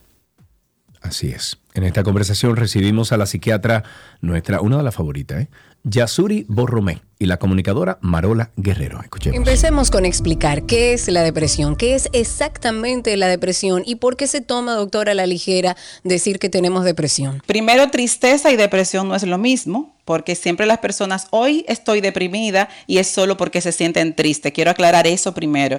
La tristeza es la sensación a la pérdida o la falta de algo y tiende a desaparecer en minutos. Ya la depresión es una alteración en el estado de ánimo que es persistente acompañado por dos síntomas principales, Karina, que son la falta de ánimo o el desánimo, si se fijan, no es tristeza, y la falta de disfrute o de conectar con el placer por las cosas que anteriormente podía disfrutar. Estos son los dos síntomas, vamos a decirle cardinales, los principales, pero a estos también se le añade sensación de vacío, sentimiento de culpa, sentimiento de desesperanza, de que miro al futuro y no sé para dónde voy, o que en este momento me cuesta concentrarme, o llanto fácil, o un sentimiento de vergüenza injustificada o una culpa desproporcionada a cuando las cosas salen mal. Estos son algunos de los síntomas desde la parte emocional, pero lo que sí es puntual es que es una alteración del estado de ánimo que tiende a tener ánimo bajo y sensación de falta de disfrute por las cosas cotidianas. Pueden trabajar, pero es en automático y le cuesta conectar emocionalmente con su entorno. Eso podrían ser los síntomas que principalmente definen a la depresión y que tiende a ser disfuncional porque genera malestar a sí mismo o en su entorno con una baja laboral o en su familia con irritabilidad, con aislamiento social. Ahí estoy socializando todos los síntomas, vamos a decir, en conjunto y podemos detallar después con los diferentes tipos de depresión. Ok, doctora, pero, pero entonces, ¿cuáles son esas etapas que vive una persona con depresión? O sea, ¿cómo llega a la crisis esa persona que vive con depresión? Va a notar un cambio en su forma, principalmente de percibir la vida. Va a tener una sensación de tristeza o de nostalgia, se puede tornar irritable, empieza a aparecer sentimientos de que valgo menos que, lo, que los demás, ese sentimiento de desesperanza, me empieza a fallar la concentración, ya las cosas que yo hacía antes en menos de 5 minutos ya me pueden tomar hasta 30 minutos o aunque yo planifique el día, no logro ejecutar todas las tareas del día, me distraigo con facilidad. Muchas veces dicen los pacientes, doctora, me está faltando la memoria, pero en realidad es por falta falta de concentración y muy importante aclarar que dentro de los síntomas físicos puede aparecer lentitud al momento de caminar, es como pesadez en las piernas y en los brazos, puede aparecer dolor en el cuello y en la nuca, nucalgia por la misma tensión y esa sensación como de fatiga, como de que yo no he hecho nada. Eso se llama eso se llama nucalgia. Sí, que es el dolor en la parte del, entre el cuello y el hombro se le puede decir nucalgia, que es un dolor muscular que viene en respuesta a una tensión constante, Sergio, pero la mayoría de las personas que la sienten solo perciben el dolor sin saber que es que casi siempre se mantienen tensos. Cuando te pones tenso, el músculo entonces se agota y luego duele en algunos movimientos y solo perciben el dolor, pero la tensión ya está adelante. Ya entendido. Cultura con sabrosura se llama eso. Marola. Yo sé que tú vienes lidiando con temas de depresión y con temas de salud mental desde que tienes como 19 años. Eh, es decir, que llevas muchos años lidiando con, estos temas. Para ti, eh, ¿qué fue vivir con o, qué ha sido enfrentarte a vivir con, este, con depresión y cuáles situaciones hicieron que te dieras cuenta de que algo no estaba bien y de que tenías que accionar? Lo primero es que quiero describir desde el punto de vista de paciente cómo se siente y cómo yo la describí. Yo empecé a ver muchos TED Talks y muchos libros y eso para poder entender qué me pasaba, porque a los 19 años de pasar a ser como un cascabel y estar súper happy, súper feliz, empecé a deprimirme y a sentir algo que yo nunca había sentido, que era la sensación de no querer vivir. Entonces, para mí, yo, yo definía en ese, o sea, empecé a definir la depresión como estar mal aunque todo a tu alrededor esté bien. Todo a mi alrededor estaba bien, yo no tenía ningún tipo de problemas ni familiar, ni nada en mi entorno que provocara eso que yo estuviera sintiendo, que era una tristeza completamente profunda de la cual yo no podía salir. Lloraba mucho, casi 24 horas llorando, llorando, porque se detonó algo, o sea, me pasó algo dentro de mi iglesia que detonó esta situación y ya por 15 años, 16 años, empecé a lidiar con este monstruo que básicamente arropó mi vida. Ustedes dirán, pero Mariel, yo te veía en divertido con Hochi, yo te veía haciendo todas las cosas, te vi creciendo. A eso mismo iba ahora yo mismo. te veía funcional, trabajando en medios de comunicación, que de hecho es bastante difícil hacerlo en medio de una depresión. Exactamente. Eh, yo simplemente aprendí a vivir con la enfermedad que yo no sabía que era una enfermedad, yo pensaba que era eh, por falta de fe o porque yo cometí algún pecado, o sea, toda esa parte religiosa me envolvió mucho en los primeros años de depresión y había mucha culpabilidad porque yo decía, ven acá, hay como que una hija de Dios que ora, que está eh, construyendo iglesia, bregando con gringos, misioneros y haciendo como toda la obra de Dios, esté en depresión. Yo no entendía esa dicotomía. Empecé a vivir con este monstruo y a sacar de abajo. Y como dicen los gringos, faking it until you make it. Entonces, yo odiaba eso porque yo decía, coño, yo soy una gente tan genuina, tan real, I don't know how to fake it. Yo no sé fingir. Pero como vengo de una familia muy trabajadora, muy, muy luchadora, que saca de abajo, o sea, yo decía, no, que yo tengo que echar para adelante, yo tengo que hacerlo, yo tengo que hacerlo. Pero dentro de todo ese eh, momento oscuro, había muchos momentos donde yo estaba trancada en mi habitación, yo no quería que nadie me llamara, yo no quería, quería que nadie me fuñera y me envolví en una nube de aislamiento y de simplemente mecánicamente ir a resolver lo que yo tengo que resolver y volver para mi jaulita volver para mi cajita. Es como en piloto automático. Exactamente. Doctora, químicamente, ¿qué estaba pasando en el cerebro de, Marola en ese momento? Porque sí, tenemos una situación que fue provocada, a lo mejor eh, presión social, otros eventos que ha dicho Marola o que ha mencionado Marola, pero entiendo y por las otras conversaciones que hemos tenido también que hay un proceso químico que se está llevando a cabo en ese mismo instante. Sí, en ese están envueltos tres, vamos a decirle, tres hormonas neuronales, que está la serotonina, que es esta la que nos hace percibir la felicidad y conectar con las cosas que disfrutamos. Está la dopamina, como hablamos anteriormente, que es la que nos hace buscar el placer. Y está la noradrenalina, que es la que nos da la parte de la sensación física y de la parte de los movimientos. Es bueno aclarar que las situaciones externas pueden ser estresantes, Sergio, y no necesariamente causal, porque pueden haber diferentes factores de estrés y entonces estos conglomerados, pues entonces nos da como resultado la depresión. Pero de alterarse neurobioquímicamente, serotonina, noradrenalina y dopamina a niveles disminuidos y entonces la persona, aunque intente estar bien, porque su memoria está ahí y recuerda lo que tiene que hacer para sentirse bien, no lo logra y se queda con esta apatía o con esta fatiga tanto física como emocional. Ok, eh, Karina, creo que nuestra queridísima Emma la Magister quiere hablar con nosotros. Sí, señor. Emma Lamagiste. Adelante y qué placer poder conversar contigo sobre este tema, sabiendo que tienes mucho que aportar. Qué bueno que están hablando de este tema. Yo les puedo decir que hay dos versiones de mí. Yo soy la hija de una persona bipolar en la época cuando se hablaba maníaco depresivo, que aquello era feísimo. Y la verdad es que el ser hijo de una persona que vive la condición, eh, pues toca a veces no comprender, no entender si la persona está siendo mala, si la persona está siendo pesada, si la persona lo que está haciendo es injusta, hasta que por fin te das cuenta, wow, esta no es una situación de esta persona ser eh, maliciosa, sino que está viviendo una condición. Así que yo motivo a todo el que está escuchando este espacio que por favor sepan, si usted es padre, usted tiene un hijo, pues también hay que tener en consideración de educar a los hijos de cuál es la condición para que los hijos no crezcan pensando mi mamá es mala o mi papá es malo. O mamá está loca. O, loca o maltratante o acelerada. O sea, hay tantas formas, porque yo creo que esa parte de empatizar, esa parte de lograr comprender cuál es la condición y no tener miedo, porque hay que saber, la doctora puede eso ampliarlo, que hay una realidad muy grande de una posible herencia a, una, a, esta condición. Entonces tenemos que estar todos muy atentos. No estar viviendo en el miedo, por supuesto que no.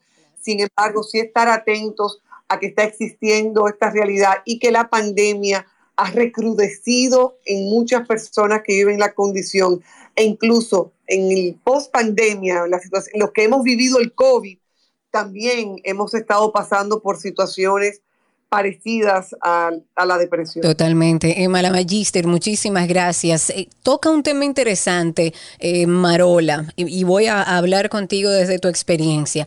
Y es el tema de los que están a tu alrededor, porque muchas veces lo difícil de estos procesos es que no hay manera de explicarle al otro lo que tú estás sintiendo, no hay forma. O sea, por más que tú lo intentes, no hay forma. Es muy difícil que, que otra persona empatice con tu situación porque no lo ha vivido. ¿Cómo fue para ti tu entorno? Que te entendiera tu entorno. Mira, eh, fue muy, muy difícil porque ni yo misma me entendía. Entonces, si yo no me entendía, ¿cómo me iba a entender el otro?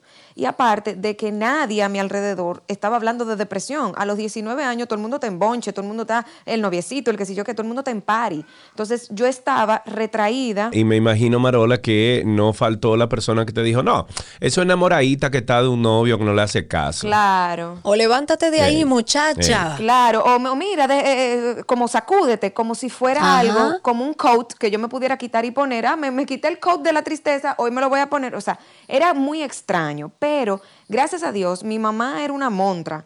En paz descanse. Y doña Delia, aparte de que ya venía con dos hermanos esquizofrénicos, ella sufría de ataques de pánico y ansiedad, pues mi amor, el combo completo. Claro. Eh, eh, la tipa... Ella estaba entrenadísima. No, no, ella estaba súper entrenada. Entonces, mi mamá sí se fajó conmigo a, a constantemente preguntándome, cuéntame, ¿cómo te sientes? Descríbemelo. Y cuando yo le describía lo que sentía, yo decía, mami, yo siento un hoyo. Yo siento un hoyo que no se me va. Era, era una- Un algo vacío, ¿no? profundo, un vacío profundo. Y muchas ganas de llorar y no quiero la vida. Y no, o sea, le, le hacía la descripción. Y gracias a Dios, eh, ella y yo pudimos profundizar nuestra relación de toda la loquera que nos estaba pasando, porque Sí. Claro. ella con su ataque de pánico y ansiedad, yo con mi depresión, o sea, nos apoyábamos mutuamente. Y, pero lamentablemente mis amigas no me entendían. Entonces ella empezó como a básicamente a regar la voz en el sentido que, mira, fulana, fulana, vengan, déjenme yo explicarle lo que siente Mariel. Y me ayudó a crear una red de apoyo de que cuando yo estaba trancada en mi habitación, ella llamaba a mi amiga y le decía, fulana, eh, Mariel está trancada, ven, rápido. Y entonces eh, me- yo permitía que esa persona entrara y ya esa persona cuando estaba en mi habitación me decía, Ve, eh, cámbiate, bañate, ven, que estoy aquí. O sea, ya me ayudaba a como a cope, como a soportar la carga. Y ya por ahí, tú sabes, yo me sentía mejor. Pero era muy, muy difícil entre la familia, entre Tuto. El que conoce a Tuto sabe que Tuto era, era terrible. Era, Y- fue. No, no, Tuto era una cosa increíble. y mis hermanos de verdad no entendían. Y entre eh, su inocencia, pues medio se burlaban. Ahí está esta, esta tipa ahora con su loquera. Pero no lo hacían de maldad, lo hacían desde la ignorancia. Entonces, eh, por ahí eh, quiero recalcar la importancia de tener un, un padre o una madre que apoye aunque no entienda. Porque no necesariamente tiene que entender, mira, cool, no te entiendo, no entiendo ese dolor, pero estoy aquí. Y de verdad mi mamá fue una tranca en esa parte.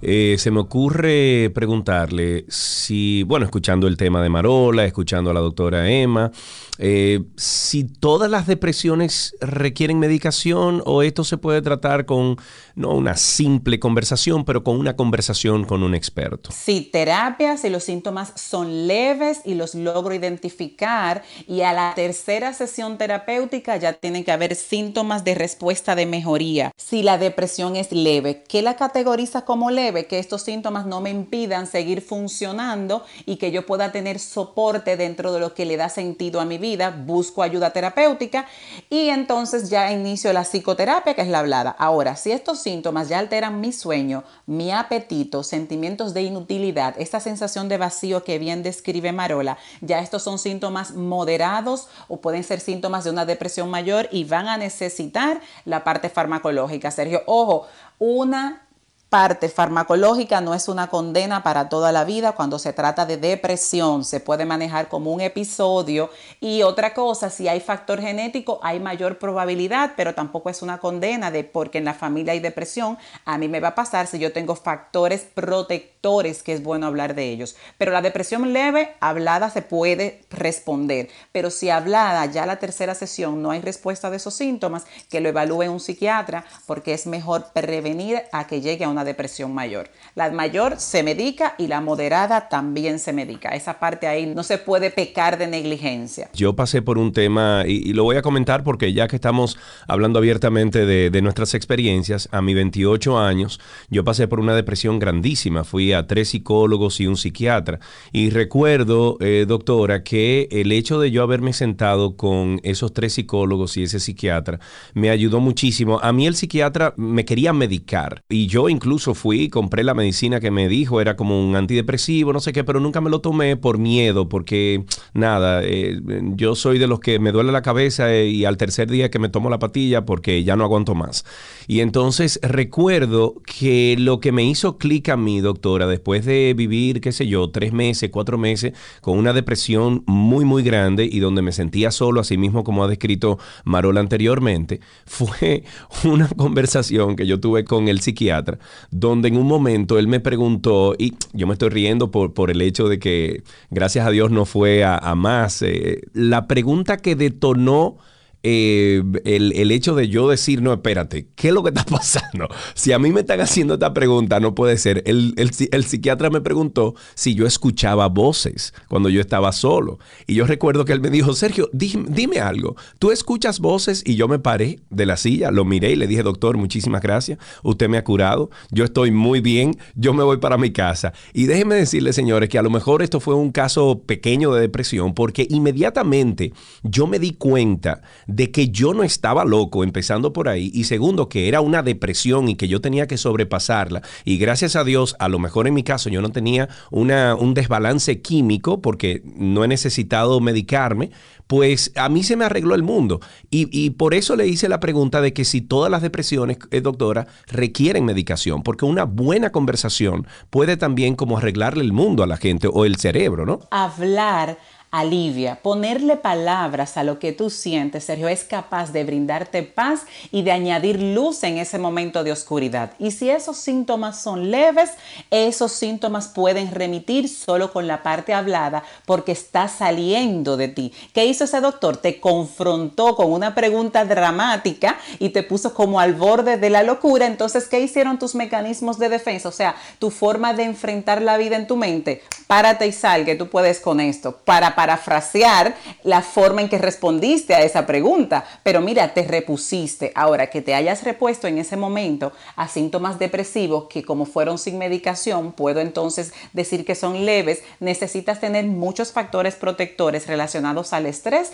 y a la parte afectiva, porque quien hace una depresión en un momento y no toma las medidas necesarias queda expuesto a seguir haciendo depresiones en el futuro ante otras situaciones estresantes. Por eso hablábamos hace un momentito lo importante que es también ese círculo cercano de personas que puedan empatizar con ese con esa situación que está viviendo una persona con depresión y que pueda ayudarlo en ese trayecto. Así es, eh, doctora Marola, muchísimas gracias por el tiempo que han dedicado a este tema. Yo creo que yo creo que un sinnúmero de personas se va a beneficiar de esta conversación. Marola, eh, palabras finales para ti. No, simplemente gracias por, por abrirme este espacio y todo el que esté pasando por depresión que sepa que hay luz en el camino, que es difícil, que no estás solo. Uno se siente muy solo porque cree que es la única persona en el mundo que le está pasando esto, pero no. Eh, hay muchas personas pasando lo mismo que tú y que realmente tu vida sí vale. Tu vida vale y que estamos aquí para acompañarte. Un abrazo grande. Gracias, Marola. Muchísimas gracias por prestarnos tu testimonio para que pueda ayudar a otras personas. Doctora, también muchísimas gracias. ¿Qué podemos dejarle a nuestra audiencia? Que no subestimen si está cambiando la forma de ver la vida y ya no la disfruta igual y siente que está cambiando, que no subestime ninguno de esos síntomas, que tiene tratamiento, que tiene cura y que tiene salida la depresión. Es común, pero asimismo también se puede salir de ella y estamos para ayudar. Qué bueno, muchísimas gracias doctora. Gracias a todos ustedes por acompañarnos eh, tratando la depresión. Gracias por la sintonía.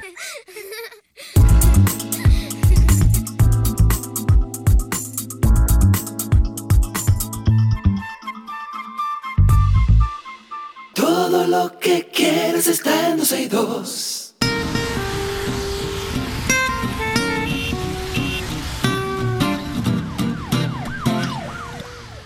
Estamos en Tránsito y Circo y le estaba diciendo a Karina fuera del aire que estoy escuchando un podcast que se llama Karina. Se Yo creo que tú lo enviaste, pero eso se sabe, esos Ah, son ya estudios pero, que desde hace muchos años están establecidos. Bueno, le estaba contando a Karina que estoy escuchando un podcast sobre el daño que ocasiona estar sentado delante de un computador el día entero. Claro, lógico. Y yo lo comencé a escuchar porque yo tengo años que estoy sentado delante de un computador. O sea, de que yo llegué a Atlanta, yo estoy sentado todos los días de 8 de la mañana a 7, 8, 9 de la noche. Todos los días, delante de mi computadora.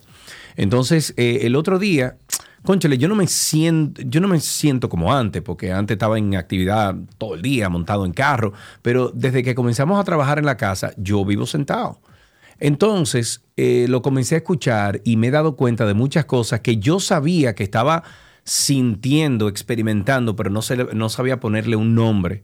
Y ahora sí. Y por eso tú me ves parado aquí en mi Muy bien, tabla yo de tengo que arreglar mi escritorio, lo compramos para eso, para poder Bueno. trabajar parados. Pues mira, llámate, llámate a Roberto, robótica. Que él, En robótica me dijiste que me iba a pasar el teléfono, nunca No, me es lo que no lo tengo, tiene que tirarle Ah. por, por redes. Roberto, por favor, de robótica, comunícate con Karina arregle en el pasillo 3. Para que le, le arregle unos motores hidráulicos de un, de un Por escritorio. favor, Sí, eh, sí, 829-236-9856, 829-236-9856. Mira, Ani, muerta la risa. Y a través de Twitter Spaces también pueden por ahí solicitar ser hablantes. Para ponernos al día con algunas cosas, el Poder Ejecutivo ha asignado al Ministerio de Educación en el proyecto de ley del presupuesto general del Estado para el año que viene un monto de 297 millones, es decir, 21 millones más de lo que fueron consignados en el presupuesto del pasada- pasado año. Esto representa un aumento que equivale a un 7.9% con respecto a lo que se aprobó el año pasado para educación y esto cumple con lo que se establece en la Ley General de Educación que ordena destinar el equivalente al 4% del Producto Interno Bruto para la educación preuniversitaria. Perdón, en ese informe que explicaba este proyecto de no sé qué pasa con mi garganta, que explicaba este proyecto de ley de presupuesto que se deposita en el Poder Ejecutivo o que deposita el Poder Ejecutivo en la Cámara de Diputados, se habla de que los recursos serán destinados fundamentalmente a los programas de servicios de educación primaria para niños y niñas de 6 a 11 años, para lo cual se contempla una inversión de casi 98 millones de pesos. Guay caramba, aquí tenemos el- la primera persona que llama es Isidro. Buenas tardes, Isidro, adelante, estás al aire. Buenas tardes, Sergio. Buenas tardes, Karina. Hermanito, Eh, cuéntanos. yo- esto- bien, una sugerencia a Hugo Vera, que yo sé que él, ve- que él escucha este, este programa, y es sobre los pasos cebra, que no hay semáforo, ¿verdad? Oye, yo les sugiero que pongan un proyecto de ley donde le pongan multa a los conductores que ven personas paradas en el paso cebra y no se detienen, incluso hasta van por mitad de camino y ellos aceleran mejor. Entonces, si se le pone multa a esa persona, ellos van a, a pensar en, la- en el otro y van a decir, bueno, por la multa por lo menos, no por hacerle daño, pero para no me ponga la multa, déjame yo para detenerme para que pase el peatón. Claro. Claro, muy bien. Muchísimas gracias por tu llamada. 829-236-9856. 829-236-9856. Nuestro teléfono aquí en 12 y 2.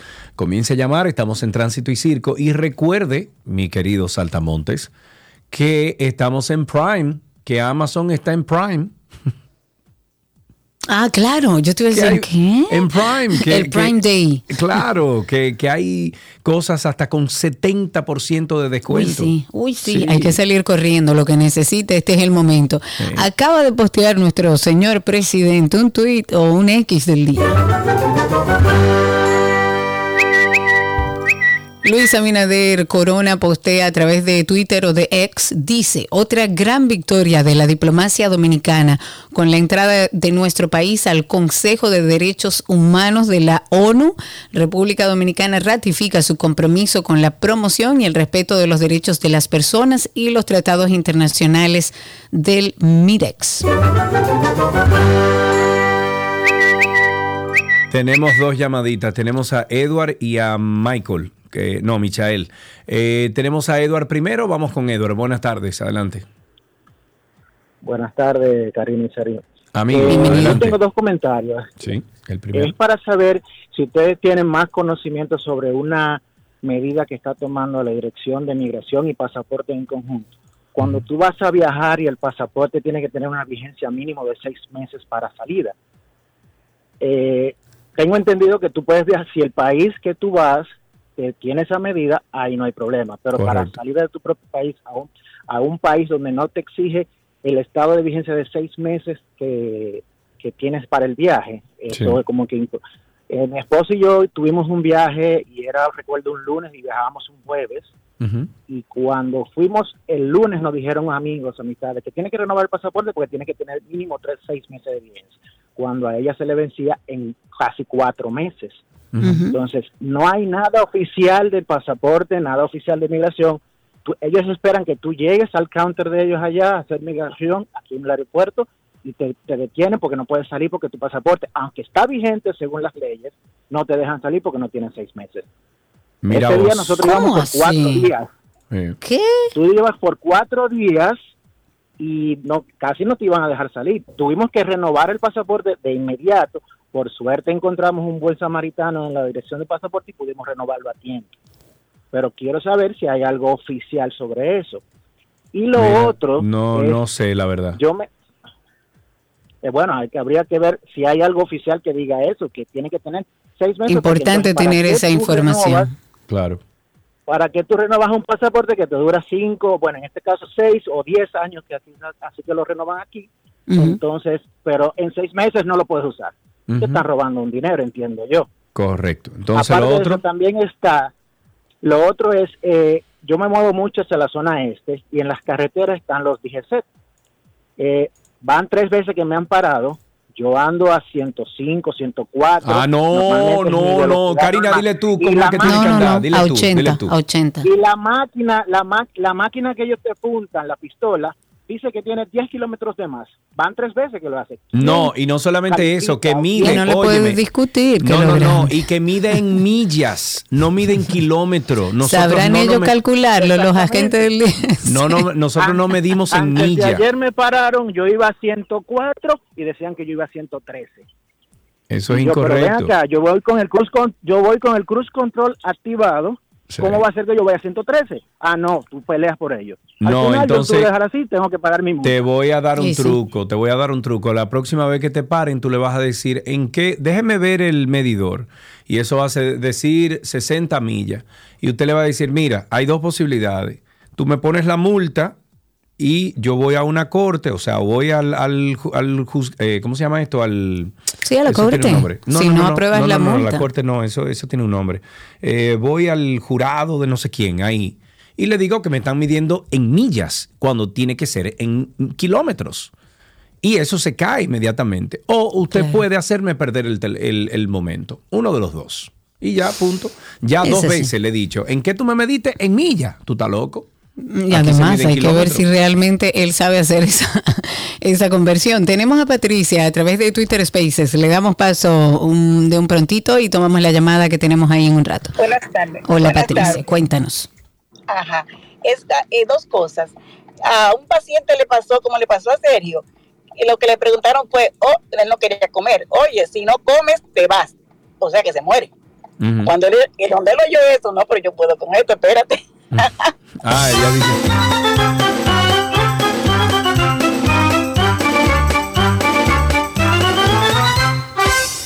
829-236-9856. Cuéntenos cómo está la calle, cómo está el tránsito y el circo. Yo creo que Michael fue con el que hablamos, ¿verdad? Sí. 829-236-9856 y a través de Twitter Spaces, por ahí pueden conseguirnos también.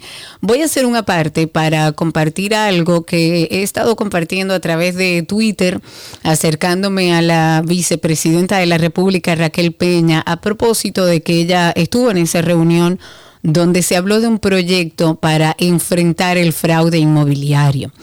Eh, para retomar un tema que la gran mayoría de nuestros oyentes conoce y mucha gente, en el, pues, sobre todo en Santo Domingo, conoce, el tema de Isabel Villas y toda la zona de alrededor, porque no es solo un tema de este residencial, o sea, del residencial Isabel Villas, sino de los aledaños también, porque van a sufrir las mismas consecuencias.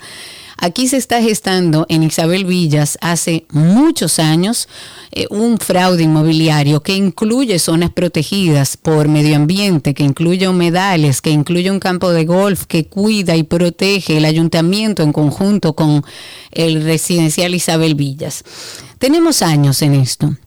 años de atropellos, de violencia, de amenazas, incluso uno de los que está gestando este proceso de fraude inmobiliario tiene una orden de arresto porque amenazó a una de las mujeres que vive aquí. Todos los eh, ciudadanos que viven en la zona han visitado a las más altas esferas de la justicia, del poder ejecutivo, de medio ambiente. Eh, hemos hablado con fiscales, con todo el que se ha podido, se ha hablado. Y sigue gestándose este fraude inmobiliario, porque no es otra cosa, es un fraude inmobiliario lo que se está gestando aquí. Y todo el que intervenga lleva una demanda, lo asumen como malhechores.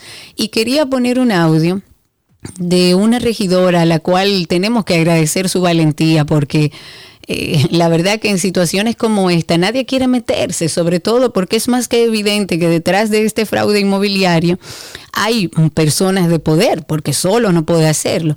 Y quería compartir este extracto de esta regidora de nombre Neris, ella se llama Neris Martínez por la primera circunscripción, una de las tantas personas que ha intercedido en este conflicto, a esa regidora también la demandaron, además de más de 50 vecinos, el fiscal que lo querían sacar, que dicen que es un delincuente. Pero escuchemos parte del audio porque es, es, un poco largo, pero vamos a escuchar parte del audio, el audio de esta regidora que también está demandada, que le han insultado y la han violentado por tratar de entender este proceso de fraude inmobiliario que se gesta y se está llevando a cabo en Isabel Villas. Escuchemos. Una junta de vecinos por sentencia, encabezada como presidente Rodolfo Minaya, que hoy, según un acto que tengo en mi mano, está prófugo de la justicia, el doctor Rafael Elena, secretario, que en el 2020 le conocieron medidas de coerción, estuvo detenido por la red compuesta de abogados agrimensores que montaron el fraude para apropiarse de más de 6 millones de metros en Bahía Salina, Sabana. Pueden buscar en los medios que está.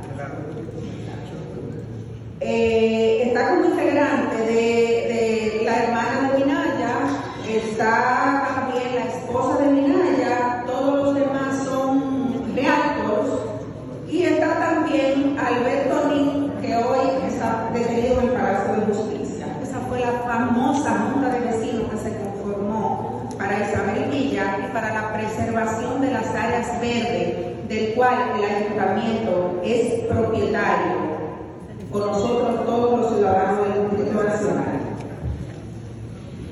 Y esto me mueve preocupación, porque incluso hoy estoy esperando otra notificación que no sé de qué se trata, porque me llamaron ayer que, me tenían otra notificación. Entonces, me mueve mucho la atención que a un regidor, por ejercer la labor para el cual el pueblo lo eligió, tenga que pasar ante todo esto gastos legales, demanda como, como criminal, ligándolo al grupo de asociación de malhechores simplemente porque está defendiendo a los ciudadanos de Santo Domingo. Y repito nuevamente, si por esta razón tuviera que ir a los tribunales, voy con dignidad y con la frente en algo. Si por esta razón tuviera que ir, como él solicita, tres meses en, la, Najayo, hombre, voy con dignidad. Lo único que no pudiera pagar son los 50 millones porque no lo tengo.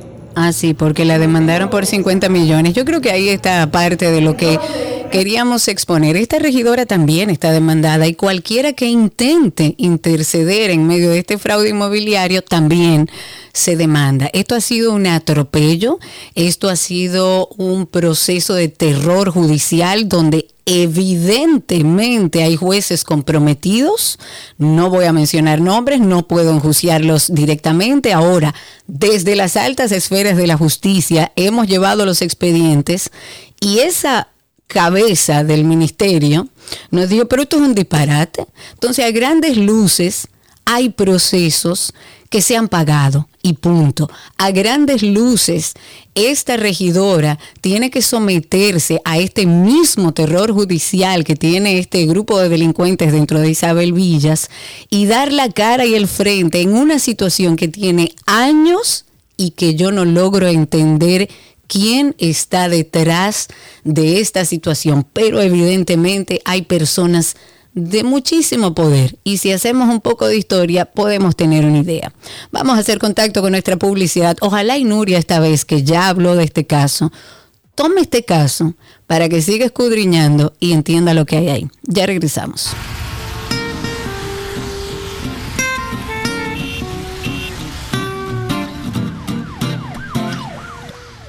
Seguimos tomando llamadas al 829-236-9856.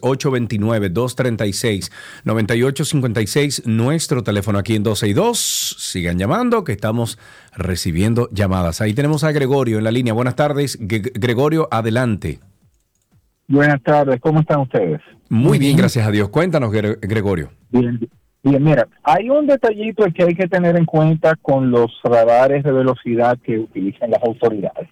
Y es algo, es que tú sabes que aquí en República Dominicana a veces por el tema de las malas condiciones de las calles, las personas cambiamos el tamaño de los neumáticos y a veces ponemos un neumático con un perfil más alto.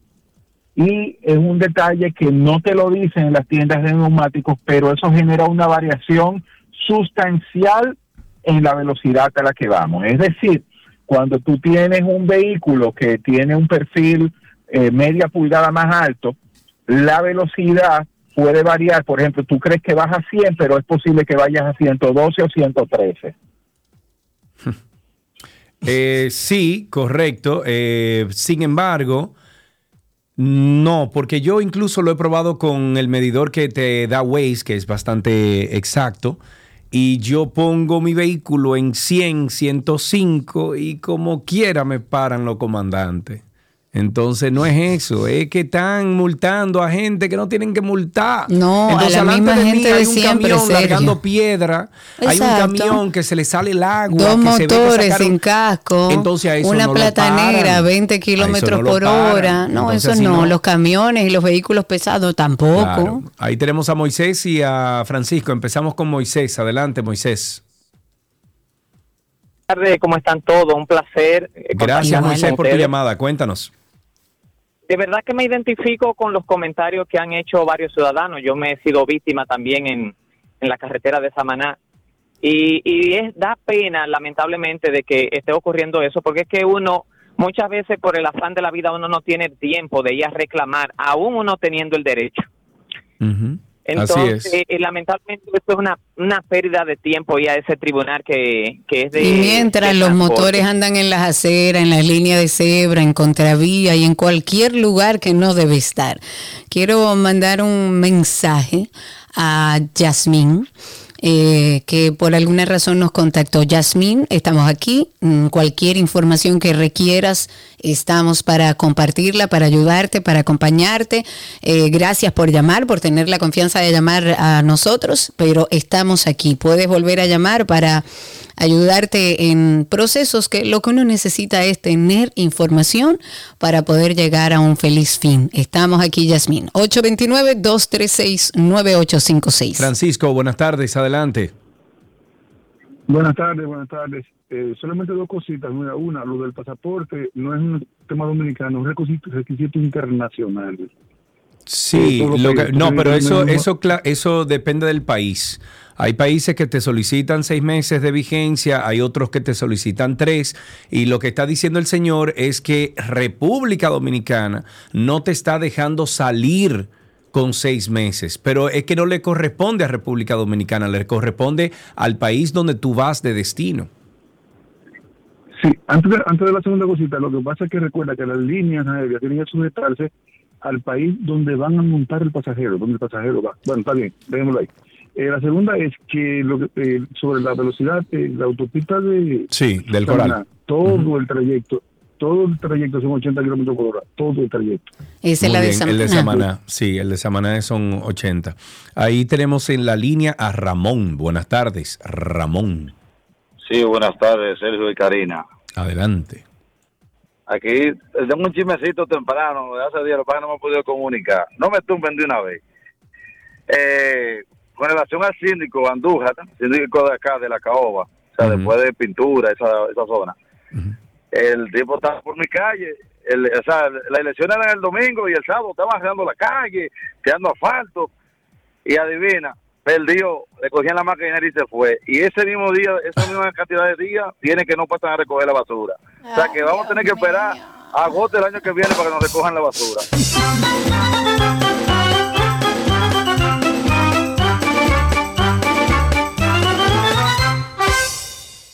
Tenemos a Alexis en la línea. Buenas tardes, Alexis, adelante.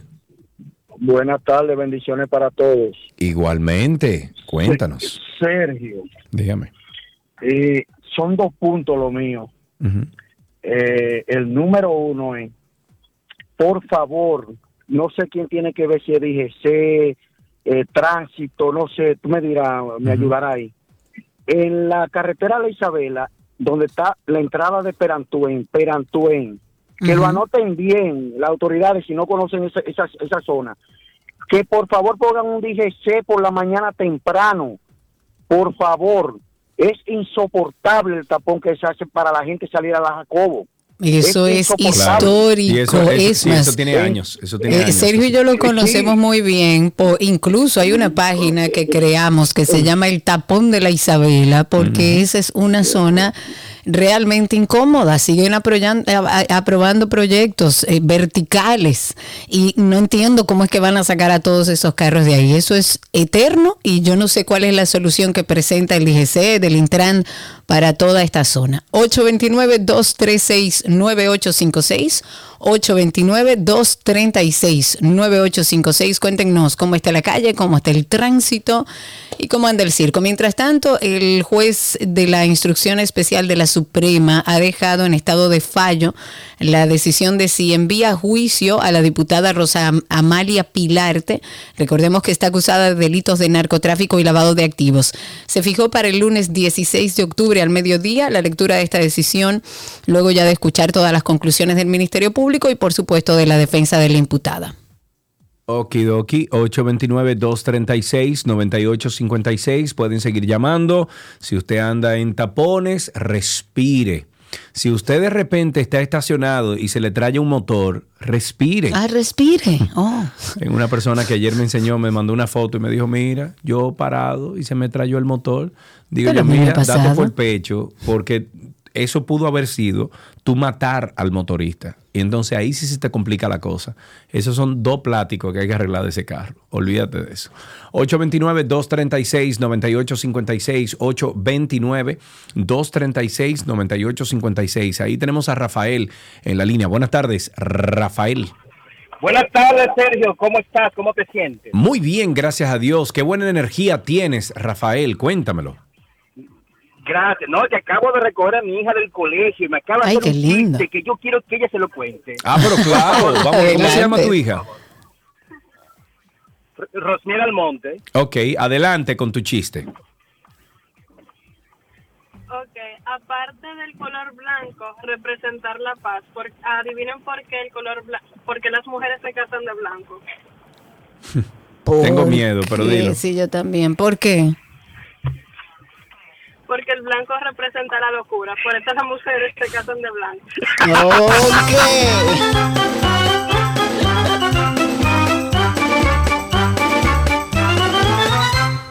Bueno. Ok. Señores, a la fecha, la proyección del padrón electoral de la Junta para las elecciones municipales será de 8.097.202 electores y para las, las presidenciales y congresuales de 8.111.654. 829-236-9856. ¿Qué? Tengo que inscribirme en el patrón y tengo que cambiar mi dirección para poder votar para este lado del mundo. Ah, es verdad, porque tú estabas inscrito en Atlanta. En Santiago. En Santiago. Pero pásate ese, ese día ya y vota ya y ya. No, yo prefiero votar aquí. Ok. Sí, sí, porque sí, prefiero votar aquí. Tú deberías cambiar. Aquí en Punta Cana. Mira, Karina, para el Ajá. día de elecciones, ¿tú te atreves a hacer una, una transmisión continua en YouTube? En- Vamos arriba. Conmigo. Vamos arriba. Sí, no es un Vamos boca, arriba. no, no vamos a hacer encuesta de boca de urna porque eso está prohibido. No, Pero está vamos a hacer una serie de, eh, de encuestas que no tiene que ver con las elecciones, pero son preguntas muy chulas. Eh, y lo estamos armando desde ahora porque eso tiene necesita una logística. ¿Y Eh, nuestros reporteros quiénes van a ser? Los mismos seguidores del Antinoti, chulísimo. Ah, genial, pues vamos Sí, arriba. Sí, sí, sí, sí, sí. Cuenta conmigo. Bueno, pues mientras tanto, hasta aquí Tránsito y Circo en 12 y 2. Pero usted nunca le ha dado un cariñito a su gordito, su gordito, su gordito. Había una vez un circo que alegraba siempre el corazón. Sin temer jamás al frío o al calor, el circo daba siempre su función. Siempre viajar, siempre cambiar. Otro país, otra ciudad. Es magistral, sensacional. Somos felices al conseguir a un niño hacer reír.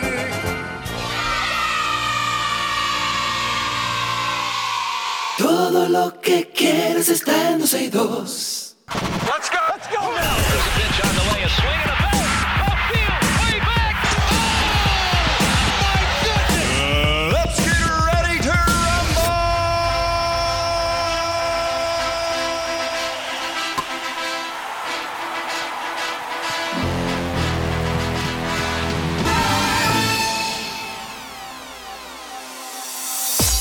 Vámonos con algunas noticias del mundo deportivo, arrancando con béisbol.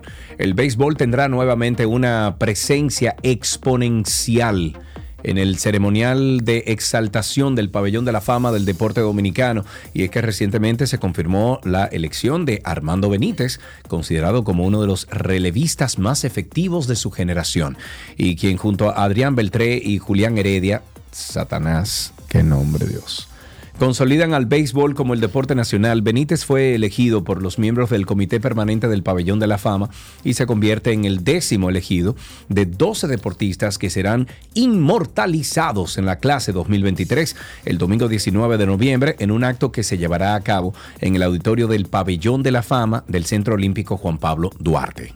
En otra noticia de béisbol tenemos que hablar de las estrellas.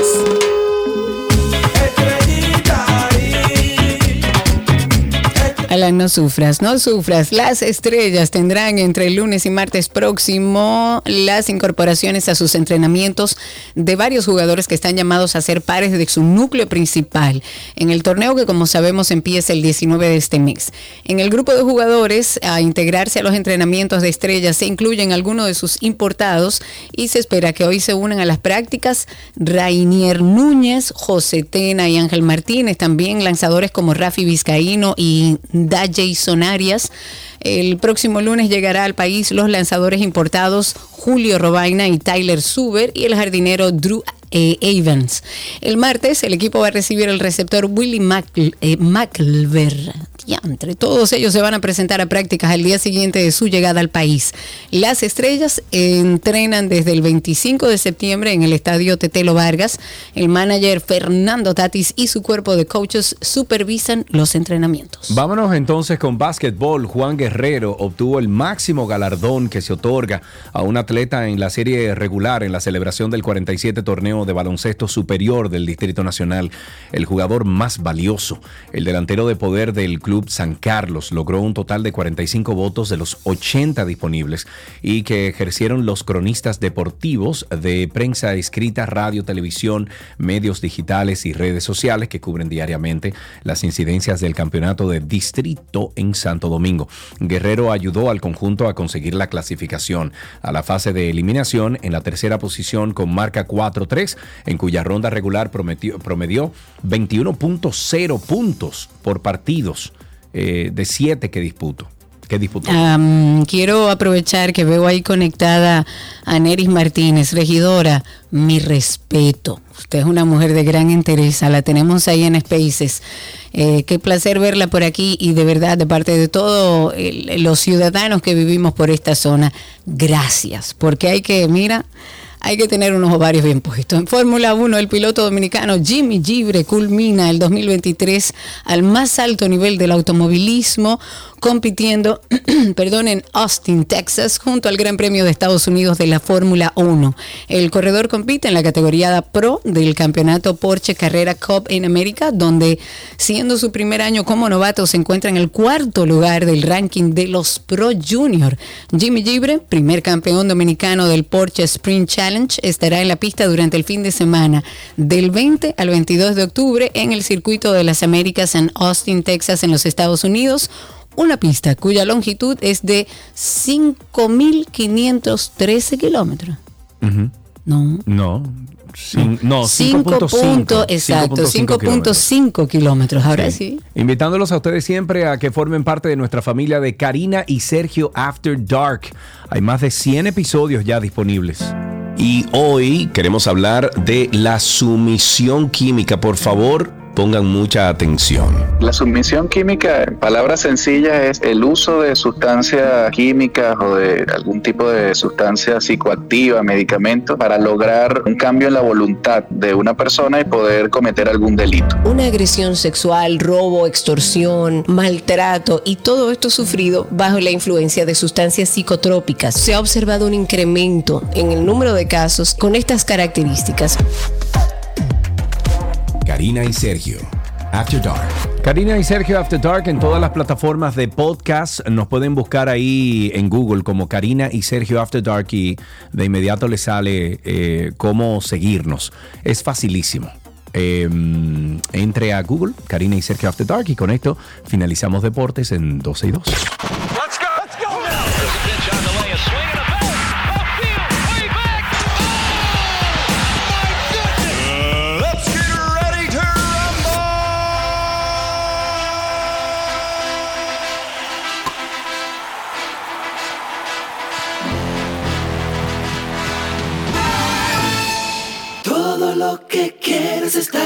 Está en 12 y 2.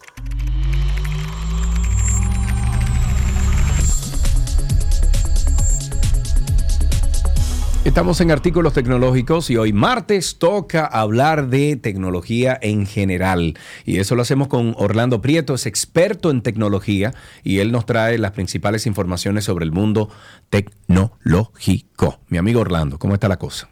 ¿Todo bien por aquí? Eso es bueno, mi amigo, eso es bueno. Eh, estábamos hablando Orlando y yo de que eh, parece que WhatsApp tiene un- algún problemita en estos días, eh, porque le estaba comentando a Orlando que hace como dos o tres semanas que estoy tratando de hacer un backup, o sea, una... eh, ¿Cómo se llama eso? Una, un backup se dice, Dios mío. Un respaldo. Un, un respaldo, wow. De Pues, información. sí, sí, eh, porque como estamos en España, se dice un respaldo, tío. Como se dice Burger King, no Burger King, Burger King. Mira, entonces, eh, estoy tratando de hace, hace como dos o tres semanas de hacer una, un backup, un respaldo de la data y no me deja. Entonces, para que otras personas también se eduquen en esto, Orlando, ¿qué es lo que está pasando? Mira, como te dije, yo no sé tu caso específico, como te estuve conversando, pero lo- la recomendación normal, yo les recomiendo, por lo general me pasa que backups o respaldos de más de 15 a 20 gigas, WhatsApp tiende a dar problemas en varios casos, dependiendo de la velocidad de internet y muchas otras No, cosas. hombre, pero yo estoy hablando yo- de que esto es de 800 mega, manito. tus casos, como siempre, tus casos son muy particulares. No son los casos que le pasan al 99% de las personas que nos están escuchando ahora mismo. Entonces, en ese caso en particular, yo siempre recomiendo limpiar un poco el WhatsApp. Cuando es limpiar, no tienen que borrar todos los chats, pero sí borren las imágenes y los videos, que ya yo sé que hiciste. Entonces, sí habría que revisar a ver si es algo que tiene que ver con el iCloud eh, o algo que tiene que ver con WhatsApp. En, en los dos casos. Entonces, yo muchas veces hago un backup con la computadora. He llegado hasta restaurarlo con la computadora, lo cual es un dolor de cabeza, pero esperemos, como dicen, no tener que llegar a eso. Pero lo más saludable es tratar de bajar el backup por lo menos de 20 gigas, aunque yo sé que no es tu caso, y eso ayuda muchísimo a que se pueda completar. Porque hay algo en la interfaz de, de los respaldos de WhatsApp que tiende, en muchos casos, se frisa a mitad. Él dice que lo tiene que hacer eh, de un día para otro y pasa en la madrugada y cuando te levantas no pasa eso. No hay pasa personas que se eso. pasan una semana a veces para migrar de un aparato a otro, eh, simplemente porque WhatsApp no ha pasado y es uno de los temas más eh, neurálgicos, por así decirle, que a la gente más le importa cuando pasan de un dispositivo a otro, lamentablemente. hablemos de algunas noticias del mundo tecnológico. ¿Qué tienes para hoy? la semana pasada fue el lanzamiento de, de Google de todos sus dispositivos nuevos, donde lanzaron el, el Pixel 8 y el Pixel 8 Pro. Y a mí me encantan ese tipo de lanzamientos por lo general, porque aunque no es uno de los celulares más vendidos, eh, hay otras marcas lógicamente que dominan ya el mercado, es tienden a hacer algo bastante interesante con lo que uno ve de Android. Y, y este tuvo un par de cosas muy interesantes, eh, dos en particular. Primero es, hay un enfoque muy fuerte, como nos ha pasado en las otras marcas, en enfoque con inteligencia artificial. Y, Sí. y Android no se está quedando atrás, donde hicieron el tema uno que se llama Clear Calling, que como llamada clara, lo tenían anteriormente, pero ahora mismo lo procesa el mismo dispositivo, donde estás en una llamada normal que estés haciendo, el mismo dispositivo procesa el sistema de donde tú puedes, estoy hablando contigo y tengo ruido detrás, pero tú no lo escuchas. O sea que es muy interesante porque han existido muchos eh, audífonos que lo hacen, han existido programas que lo hacen, pero esto es una de las primeras veces sin tener un software adicional que el sistema operativo lo hace. Y otro que ha causado también, otra de las cosas que anunciaron, que ha causado también mucho revuelo y, y mucha noticia con eso, es una funcionalidad que hicieron como una versión auditiva de algo que ellos tienen que se llama el Magic Eraser, como el borrador mágico, donde tú puedes tomar un video que grabaste, un video de los niños, un video de lo que sea que grabaste, y si tienes ruido en el fondo, también se lo remueve ya en forma de post, como si fuera una postproducción. O sea que eh, son dos cosas que vienen todos alimentados por el tema de, de inteligencia artificial y que se supone que vengan para los otros dispositivos. Lógicamente, ellos tienden a venir primero con eso, porque lo sacan en su versión Android, pero lo sacan en los otros dispositivos. Hay que ver Mira, qué más agregan. Yo estoy revisando ahora algunas noticias de, de- en, en el iPad, que te- tú sabes que tienen la, la versión esa de noticias, eh, o, o la aplicación que es de noticias, y me fui a la versión de tecnología, o sea, el, el tópico de tecnología, el tema tecnológico.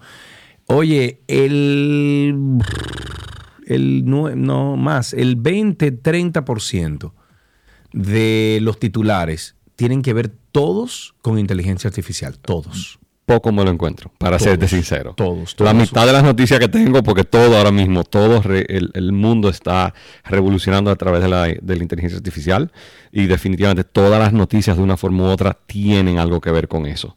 Ok. Eh, si nos vamos un poquito al tema de, de Amazon, que está hoy y mañana en Prime Day.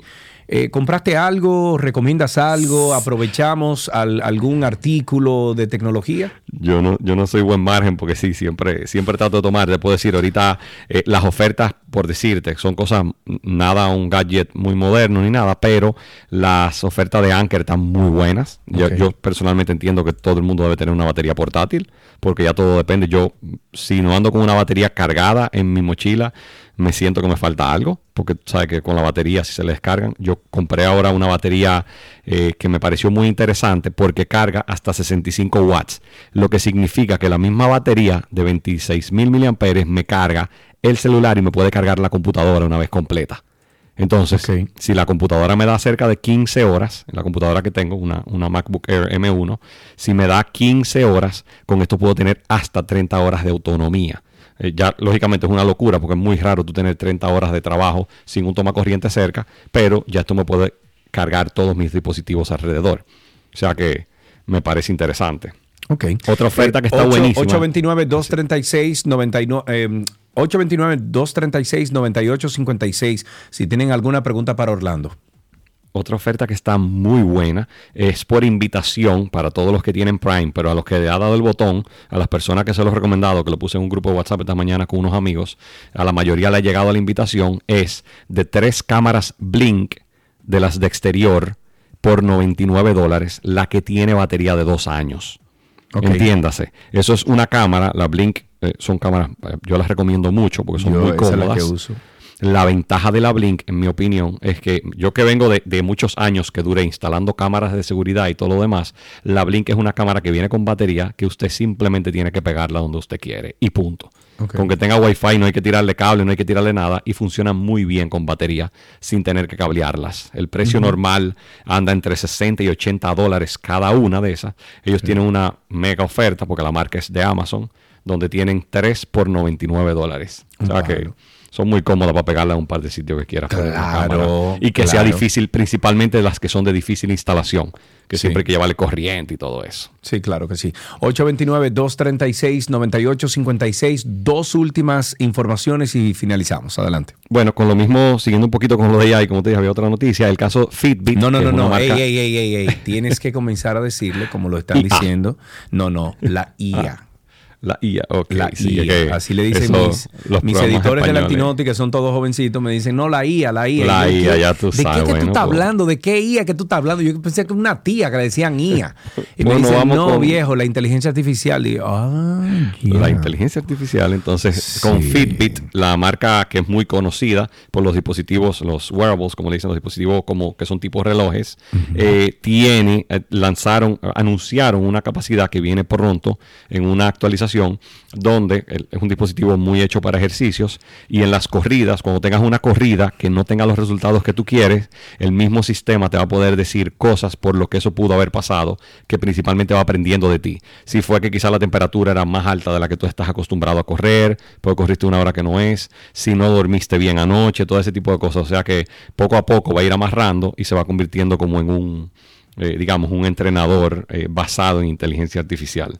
Y eso ha sido muy, muy bien recibido. Uno último entonces. Veo que han lanzado el... Bueno, por eso se lo voy a dejar a Víctor mañana, eh, porque veo que han lanzado un, una actualización del, del iPhone, de- del sistema operativo A del ver iPhone. si no se calienta. Exacto, pero bueno, no, eh, no, parece que no han dado pie con bola. Yo, desde hace muchos años, yo estoy esperando incluso hasta la actualización de que punto uno, no de que punto cero, punto que sí yo que no, no, no, la punto uno, porque es que hay, hay mucho maco, hay mucho maco y no se Sí, puede. eso es. Imagínate, cuando el mercado se rige ya con fechas específicas, que Sí. tú tienes un lanzamiento, si tú no estás listo, es muy difícil ya hoy en día decir, no, señores, lanzamos la semana que viene, lamentablemente. Entonces, imagínate. Ok, ¿con qué terminamos entonces? Bueno, terminando con el mismo Google, ya empezó en todo el, ecosistema de ellos, empezaron a poner como predeterminado ya el acceso sin contraseña. Hay muchas personas que le han salido, no se asusten, yo les recomiendo no darle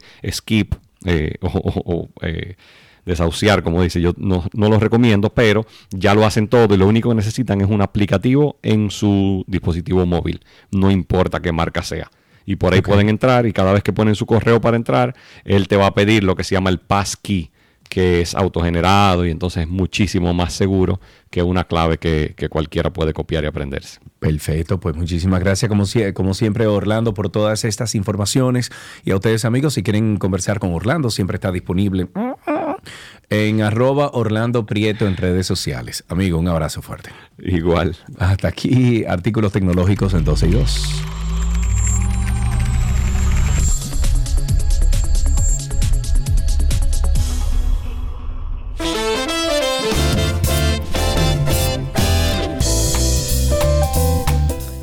Despedimos este espacio. Gracias por la sintonía. Recuerden que mañana estamos aquí justo a la mitad del día y que seguimos en contacto a través del podcast de 12 y 2 que está en todas las plataformas, a través de nuestro podcast Karina y Sergio After Dark, que un día como hoy, Día Mundial de la Salud Mental, deberían darse la vueltecita por ahí. Y por supuesto a través de las redes sociales como Karina Larrauri y Sergio Carlo.